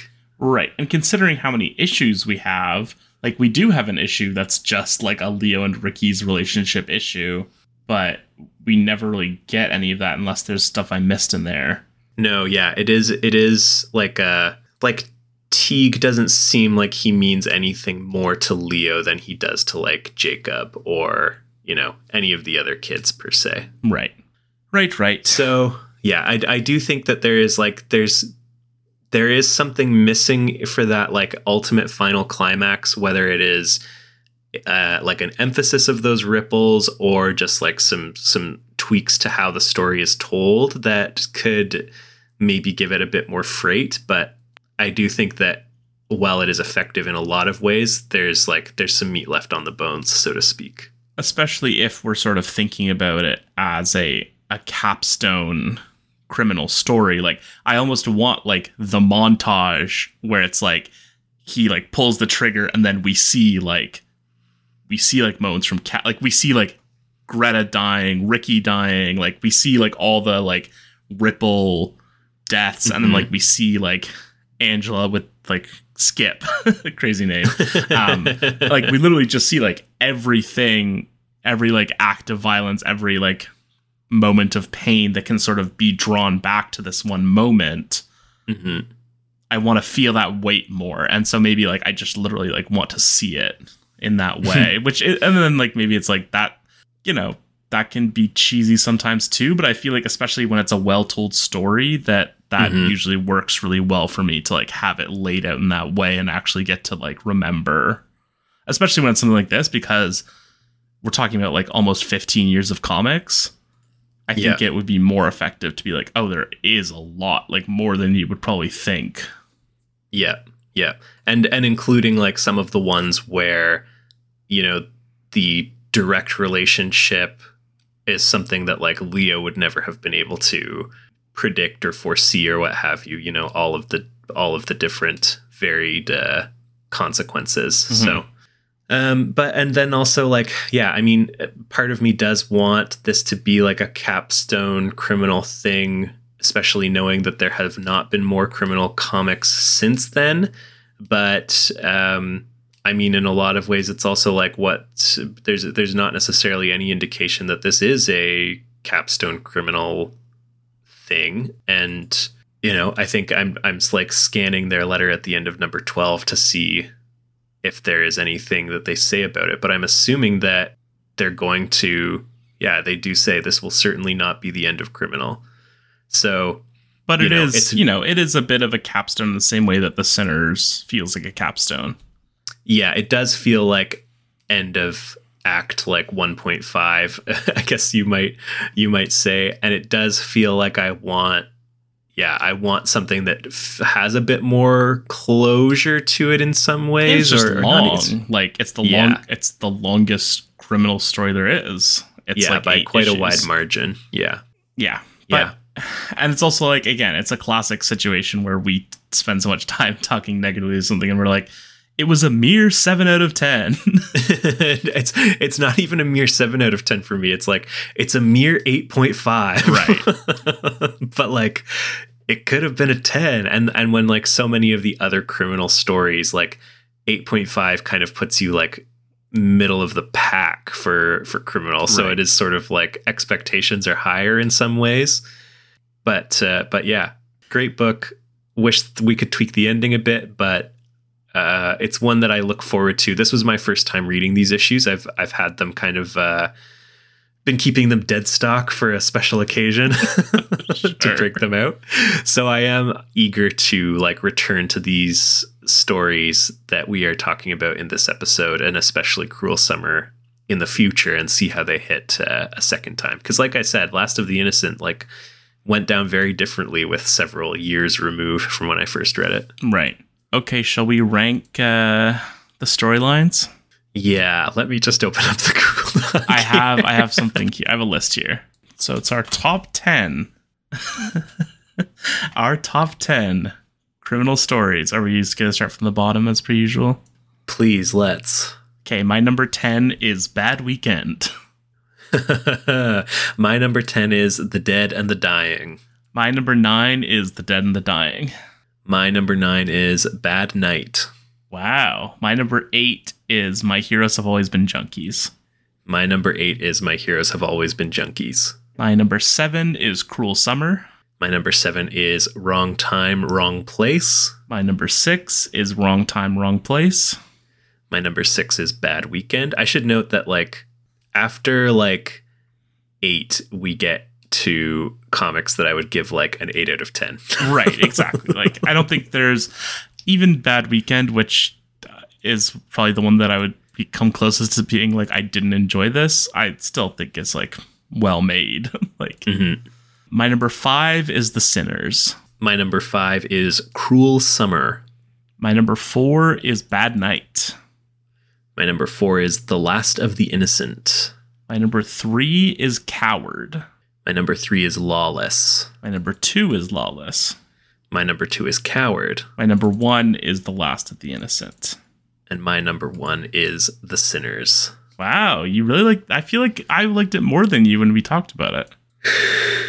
No, I like the Sinners a lot. I thought I said it was my favorite of uh, of the ones we had read. I have You like did, I have notes on the Sinners. Like I don't think I don't think it's a Perfect. well. I this is well. This is even the thing. Like I was about to say, I don't think it's a ten out of ten. I'm like I probably would give it a ten out of ten if I was writing it myself. There are things that I would have done differently, and like there are things that I think you know you could you could tweak with the story economy. But when all's said and done, I think it's like a pretty a pretty sleek and um, strong like crime thriller, which is ultimately what I think of like when I think of criminal. I would say Coward is like kind of the signature criminal story when I think of the book for me personally, just because it is like number one and sets the tone so clearly, and that's kind of why it sits it at so high on my list. But when I think of the one where I'm like, it's like it's got the tone, it's got the tropes, it's got the like you know all the what have you yeah i would say the sinners is the one that really stands out for me as kind of being the quintessential what i expect from a criminal story yeah, and I feel like my top like Last of the Innocent, Lawless, Coward, Bad Night, and The Sinners, I all feel like are like you know at least nine out of tens for me. hmm yeah bad night i so i have it at nine and i do feel like low. some of it is just like it's just so weird so weird. And I yes, I I think that that's a very reasonable take. I also find it very weird, but I find it very compellingly weird. Like yeah it's I do- certainly I of the think ones that I consider to be like the great ones. It is certainly the one that I would say is the most flawed, maybe. it's just like grimy in a way that the other ones are not in a way that makes me be like like It's reading like it is like almost unpleasant in some way. yeah that's a good way that's a good way of putting it which i mean is like kind of like the point of the book Right. in some ways it is all like it is like the pervy story in a lot of ways Yeah. but i'm just like what a crazy book yeah. So that will have to. We went long once again to wrap up our coverage. lots to say of about criminal, criminal. lots to say certainly we will be back next week uh, covering incognito the another uh, co-prod correct Isn't, it's pretty much almost exclusively right from here on out it's brubaker phillips we have Velvet, which is a non Brubaker Phillips joint, but that is it otherwise. I mean, there are things like we mentioned Pulp, but that is a Brubaker Phillips joint, but we will not be hitting Pulp. We will also not be hitting Friday, which is uh, Brubaker and Martin, Marcos Martin, because those both only have one trade out. Pulp might only ever get one trade, so who knows? Maybe we'll do Pulp as a like gap episode at some point, but those ones are uh, are on the back burner until there's some more material uh, available. Right So yeah, it's it is just Velvet with which is with uh, his Captain America collaborator Right. Steve Epting, and the rest is uh, Brubaker Phillips all the way because we didn't uh, end up talking about it really at all. But they have inked that uh, that crazy crazy image exclusive deal as a partnership. So they the like terms of that are basically like they You don't, have, to pitch.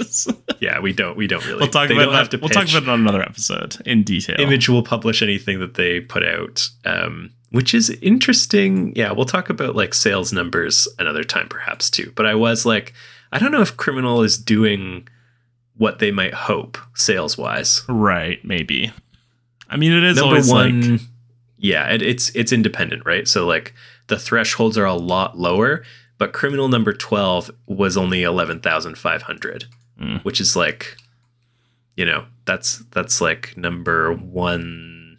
Where are we at here? million It's like in the mid 160s in terms of like the issues that came out that month. Right. Interesting. At any rate, next week we shall be back covering Incognito, which is uh, the Incognito six issues and then five issues of Incognito Bad Influence. Awards. I had this pulled up. I got rid of They it while I was looking at the Continental Op. they won uh, for best limited series for Last of the Innocent. that's right. Yeah. And I believe my heroes have always been junkies Correct. won something as well. It won Best Graphic Album New. Right. Uh, and then nominated for anything? No, no other nominations other than that. Yeah, not not to speak of for criminal specifically. It's just the two wins. yeah, just just the two wins. Um, there might have been some nominations. Oh no, that's all. That's all for later stuff. So yeah. we'll talk about that stuff when we get to it. But um, yeah, so a celebrated celebrated series, the first that we will be covering in a celebrated collaboration, but lots more to say about Brubaker and Phillips going forward. So we can leave it there. Absolutely. Thank you all for listening. Please rate, review, subscribe wherever you get your podcasts. Give us 12 stars. Um, if you can, if they give you the option, I wouldn't take. I will always take a star if you've got one. Sure, why not? Um, it's my approach to Mario Kart as well. Absolutely. Oh man. Shock dodge with those. Um, uh, or if you're in the cannon, that's also very helpful. You can dodge a shot yeah, that way. Definitely. Got the runs pod on Twitter, got the runs pod at gmail.com. Uh, listen to High Floor Low Ceiling, listen to Bevy of Bevies. You can follow me at C House and Jan on Twitter. Uh, and as I said, next week we will be doing Incognito. But until then, to, to be, be continued. continued.